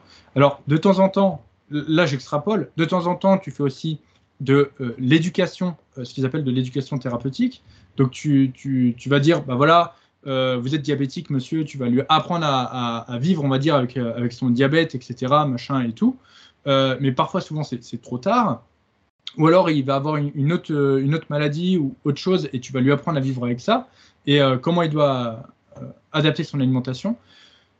La plupart des gens, ils s'en battent les couilles. Donc, au final, ouais, le, métier de, diète, il est quand même, il est quand même voilà, en bas de l'échelle. Et au final, ils ont, en termes de connaissances, bah, c'est pas ouf avec le diplôme. Et par rapport à ce qu'on leur demande derrière, au final, bah, ça va. Euh, déjà, il n'y a pas beaucoup de débouchés. Moi, la plupart des diètes que je connais aujourd'hui, ils sont euh, soit facteurs, soit caissiers. Euh, ah ouais, c'est ça, il n'y a, pas beaucoup de débouchés. Et quand tu finis par trouver quelque chose, au final, tu te retrouves à, à devoir te contenter d'un taf où tu fais pas de la diète au final en plus, c'est toujours, toujours les médecins qui, qui, décident, qui décident de, tout. Et, euh, et, toi, tu, tu, tu n'as pas de pouvoir. Donc, c'était, une, une, belle expérience. C'était très formateur pour moi, pour me montrer bah, ce que je ne voulais pas faire, tout simplement. Ouais, mais, nice. mais oui, mais faut, il, faut passer, il faut passer par là. Ça a été des expériences, j'ai testé des choses, etc. Mais euh, en, en, attendant, voilà, les, les, diètes, effectivement, il faut parfois pas en attendre grand-chose. Alors, quand, du coup, donc j'ai fait en, cabinet, j'avais un partenariat avec une salle de sport, etc. Ce qui fait que le profil de client que j'avais, c'était quand même beaucoup des sportifs, donc c'était quand même plus intéressant. Mais, euh, encore une fois, ouais, c'était euh, pas forcément euh, le genre de sportif avec lequel je, voulais travailler parce que bah ouais, moi ce qui m'intéressait, c'était les, les, mecs, voilà, je lui dis tu bouffes 3200 kilocalories, il bouffe les 3200 kilocalories, je lui donne le macro, tac, tac, tac, et, c'est bon, c'est parti, tu vois. Mais c'est vrai qu'on pourrait faire un, long podcast sur euh, la diète, les métiers de la nutrition, euh, les cours, etc. Sachant que moi, on m'a proposé d'être prof pour, plusieurs matières en plus dans, une école de, diète. J'ai refusé parce que du coup, je vais pas rentrer dans les détails, mais euh, je m'étais pris la tête euh, pendant, enfin avec euh, mes examinateurs, etc., pendant mon, diplôme, machin et tout, pour un sujet justement qui n'était pas à jour et, sur lequel j'étais arrivé avec une liste d'études hyper grande en mode non, les cours sont pas à jour. et j'avais joué avec le feu, ça avait pété et, et le seul argument c'était bah non, c'est pas écrit comme ça dans, dans, dans les cours, donc euh, c'est pas vrai, tu vois, et c'est réfuter la vérité. C'est pour la euh, poudre Ouais, en fait, si tu veux, j'avais fait un, toute, une, toute une partie euh, de mon mémoire sur les protéines en poudre, donc fabrication, utilisation, vraiment un truc carré, vraiment carré de chez carré. Et, et en fait, il m'a dit, mais non, quoi, genre, c'est un produit dopant. on en est là. Hein, voilà, voilà où on en est, tu vois. Voilà où on en est. Euh, comment vous pouvez faire quelque chose sur, euh, sur, voilà, sur un produit dopant, euh, machin et tout. Et du coup, bah, tu t'en doutes. moi, j'ai pas, c'est pas passé. C'est pas passé. Et puis en plus, j'étais, plus jeune. Je, disons que j'étais, voilà, j'étais un peu plus, un peu, j'avais un peu moins de recul sur les choses. Et euh, je m'en foutais, tu vois. Je, me suis dit, ouais, j'irai jusqu'au bout de, ce que je veux dire. Je savais de toute façon que ça s'était mal passé euh, de base. Ils avaient lu le truc de base, donc ça pouvait pas. C'était trop tard. J'avais déjà perdu. Donc, euh, foutu pour foutu, j'avais foutu un peu la merde, quoi. Ouais, non, ça m'étonne pas. Tu sais, moi, j'ai rencontré le même problème dans le BPGEPS, hein, qui est un diplôme tout aussi vieux, probablement, que le tien en nutrition les trucs qui datent de 1940. Donc, comment tu veux espérer euh, avoir une, une, formation correcte quand euh, les données, elles ont évolué 18 fois depuis sur un sujet et qu'on traite 182 euh, sujets pendant, le, pendant la formation C'est complètement stupide. C'est juste que c'est des milieux où il n'y a pas assez d'argent, ils mettent pas assez d'argent, ils ne refont pas la formation. Donc, bah, c'est fin en fait. on est condamné à avoir des gens qui sont inaptes à encadrer avec ce qu'on sait aujourd'hui euh, des, euh, profils, que ce soit en nutrition ou euh, dans les salles de sport. Hein. C'est pour ça que c'est indispensable on est en France, donc d'avoir le papier, hein, mais euh, par la suite, mais de, de, continuer à être curieux et d'étudier de son côté. Il faut se former, en fait. Vous avez absolument pas le choix. Vous devez euh, vous former. Moi, ça a clashé parce que euh, je vais en. Enfin, je, raconte pas ma vie parce que c'est fin sur ça, mais je suis en formation et à côté, j'ai la méthode de la vie 1 et 2 avec moi. Je suis en formation et je lis la méthode de la vie. C'est les deux, ils sont arrivés en même temps dans, dans, dans, ma, dans, dans, ma vie, tu vois, on va dire. forcément, ça va pas passer. Tu as un truc qui est à jour, détaillé, dessiné, euh, par des gens renommés, et tout un truc, as tout d'un coup, tu as une formation où tu entends des trucs, mais tu te dis Qu'est-ce qu'il y a? Et puis, le pire dans tout ça, c'est que les formateurs savent que l'information, elle est euh, maintenant erronée, tu vois. Elle n'est elle plus mm. à jour, tu vois. Par le passé, on pensait que, bah, mais bon, voilà, on, traite l'information et au bout d'un moment, bah, ça évolue, tu vois. Donc ils le savent, mais euh, bah, c'est comme ça. Et donc du coup, bah, moi, c'est à ce moment-là où je me suis dé, un peu détaché de la formation de BPGEP, savoir que j'étais le gros branleur de ma formation. Aujourd'hui, je pense que je suis la dernière personne dans la musculation à avoir fait cette formation. J'exagère parce que j'en connais au moins deux, euh, c'est pas le cas mais j'étais le gros branleur, j'étais le sécheur, j'étais la personne qui a galéré à avoir son diplôme, euh, tout simplement parce que j'avais aucune attendance. Je n'ai aucun cours parce que j'ai compris directement que c'était de la merde, tout simplement, parce que c'était pas à jour. Et ça, bah, pareil que toi, Denis, j'avais 20 ans. À 20 ans en plus, j'avais no chill. Genre, euh, j'avais chill, j'avais pas gros recul. Euh, et donc, du coup, bah, ça clash. C'est sûr que ça clash, tu vois. Et heureusement que dans ma formation, il y avait le grand Aurélien Lejeune, avec qui on travaille aujourd'hui, qui était mon formateur en musculation, qui lui, du coup, a réussi, euh, sans, sans même qu'on ait une longue discussion, juste avec quelques regards, tu vois, à me faire comprendre que, tu vois, genre, ouais, je sais, je sais le cas, mais euh, viens, on avance. Tu vois, juste comme ça. Et ça m'a suffi. Et on a avancé, et puis, bon, après, j'ai eu mon diplôme, et, puis euh, le reste de l'histoire, vous la connaissez, tu vois. Mais, euh, mais ouais, j'ai rencontré exactement ce même problème, donc ça m'étonne pas. Hein. C'est que ces formations, euh, sont, sont, vieilles comme le monde, tu vois. Mais, euh, mais bon, comme je disais dans le dernier, podcast, c'est trop important. ça touche à l'image, ça touche à la santé, ça touche au futur, au présent aussi, tant qu'à faire. des problèmes d'éducation comme ça, sur, sur ces sujets, donc absence ou problème d'éducation d'ailleurs, c'est problématique même pour la suite parce que là, on forme des parents qui vont euh, élever leurs enfants éventuellement, tu vois. Donc, euh, bah, les enfants, ils vont arriver avec des bases euh, qui datent de 1940. Bon courage, bon. bon courage, tu vois. donc, c'est chiant. Franchement, c'est franchement, c'est chiant. C'est tout ce que j'ai à en dire parce que j'ai pas l'argent pour financer une nouvelle formation. Donc, bon, je fais que râler et n'apporter aucune solution. Mais, mais c'est un problème. Mais après, c'est ça. Quand tu as le titre, t'en fais ce que tu veux au final. Hein. Ouais. ouais. mais regarde, c'est horrible de dire ça. T'achètes ton papier, ça veut dire. Ouais, ça. moi, c'est ce que je me suis toujours dit. Hein.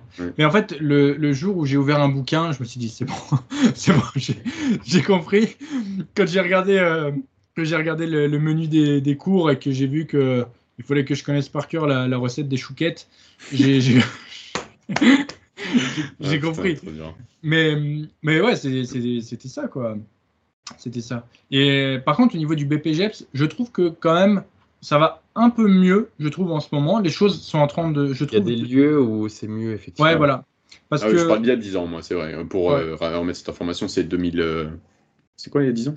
2012 ou 2011 quand j'ai passé mon, ma formation. Donc c'était effectivement il y a plus de 10 ans. Donc mm. peut-être que ça a évolué. Ce serait bien, tiens, une bonne nouvelle ça. Parce que du coup, en, en coaching, j'ai, on va dire, un bon 50% de ma clientèle qui sont soit des coachs, soit des coachs en formation, et en fait qui sont en coaching avec moi juste pour améliorer leur, leur connaissance. C'est-à-dire qu'il y, y, a le suivi, etc. Mais euh, en fait, il y a un échange aussi. Euh, ils me posent des questions, et, euh, tu vois, ils s'intéressent au processus, etc. pour en fait pouvoir se, se, former et améliorer leur connaissance, parce que c'est aussi le but d'un coaching, d'avoir une transmission de connaissances.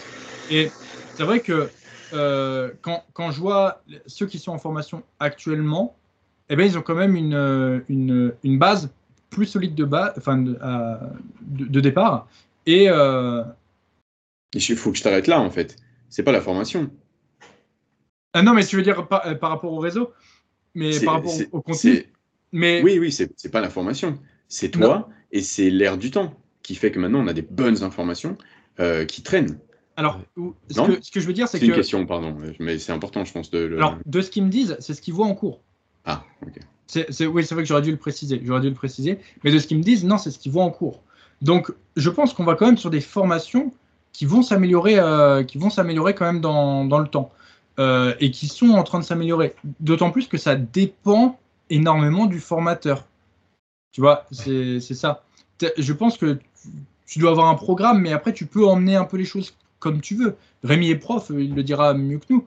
Euh, un programme, mais au final, c'est toi qui emmènes les choses comme, euh, comme tu veux, etc. Et euh, tu peux très bien dire, ça, c'est ce qu'il faut dire à l'examen, ça, c'est ce, qui est- c'est ce qui est dans la réalité, tu vois.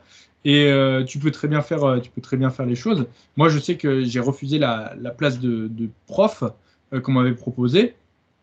euh, parce que justement, eh bien, je savais que les cours n'étaient pas à jour. En plus, on, me proposait d'être des jurys de, de mémoire, euh, chose sur laquelle je m'étais pris la tête du coup. Avec, euh, c'était trop, ça c'était l'ironie, tu vois, c'est la roue qui tourne. Tu te prends la tête et euh, des années plus tard, on te propose d'être prof et de juger les mémoires. Honnêtement, c'était trop. Ouais, j'avoue.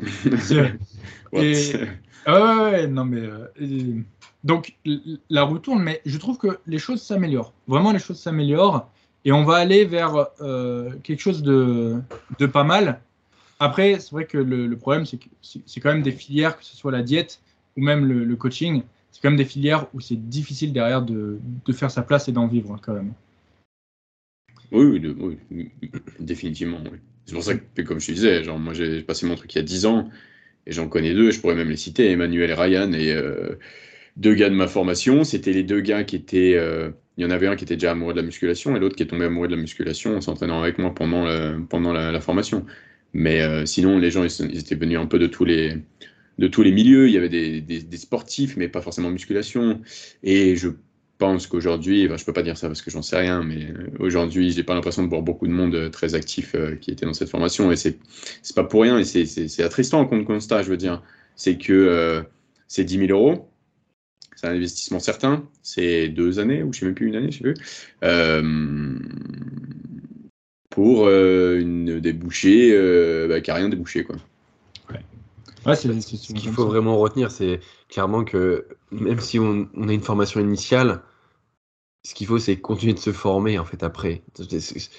C'est- ça en fait le but de, de, de notre travail, c'est de continuer de d'apprendre, continuer de, de dénicher les, les, les, les formations, les e-books, euh, les, les cours en ligne. Maintenant, ça se fait de plus en plus.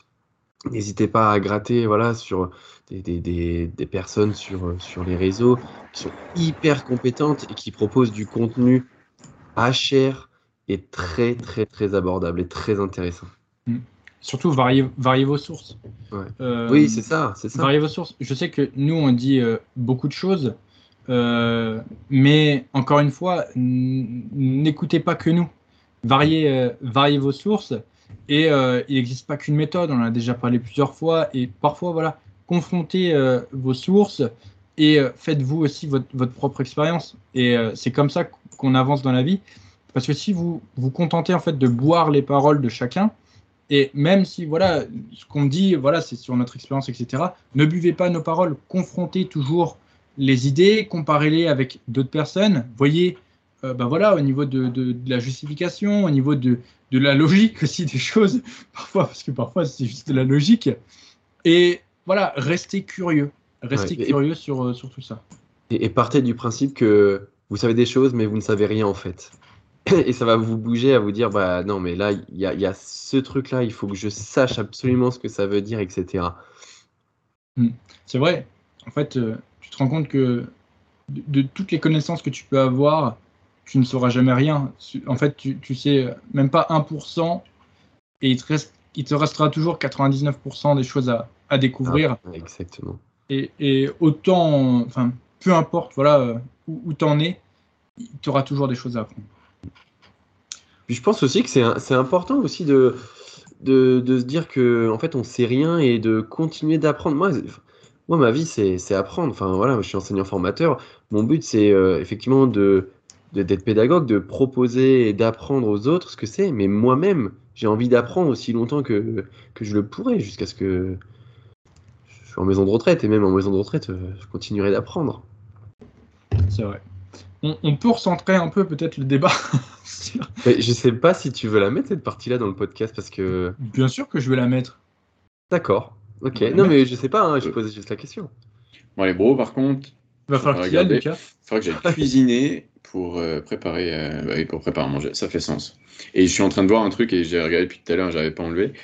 Mes yeux, j'ai eu une notification euh, pendant que vous parlez. Il y a un- la vidéo du show day de Flo qui est sortie. Ça vous intéresse? Oh Flo qui est venu avec nous dans le, dans le podcast, qui a sorti euh, du coup donc sa, sa vidéo sur euh, son show. Donc, Le premier pas. hein. Ouais, donc on, on invite tous les éditeurs du, du podcast à, à l'écouter et à lui envoyer de, de la force en allant commenter sa, sa vidéo. Et son deuxième show bientôt. Son deuxième show, Quinze jours. J-15. Et là, ce sera, euh, là, ce sera le, le vrai, sachant que celui-là, c'est ce qu'on appelait euh, ensemble un warm-up show. Mm. Donc un show pour se faire les pieds, sachant que c'était réellement ses premiers pas. Euh, et c'est un show où, euh, bon, après, je ne suis pas préparateur, mais c'est des termes qui vont quand même vous parler. On a quand même, de toute façon, pour une préparation, une phase de picking où il faut remanger. Euh, mais c'est euh, le show le moins important qu'on avait en, tête.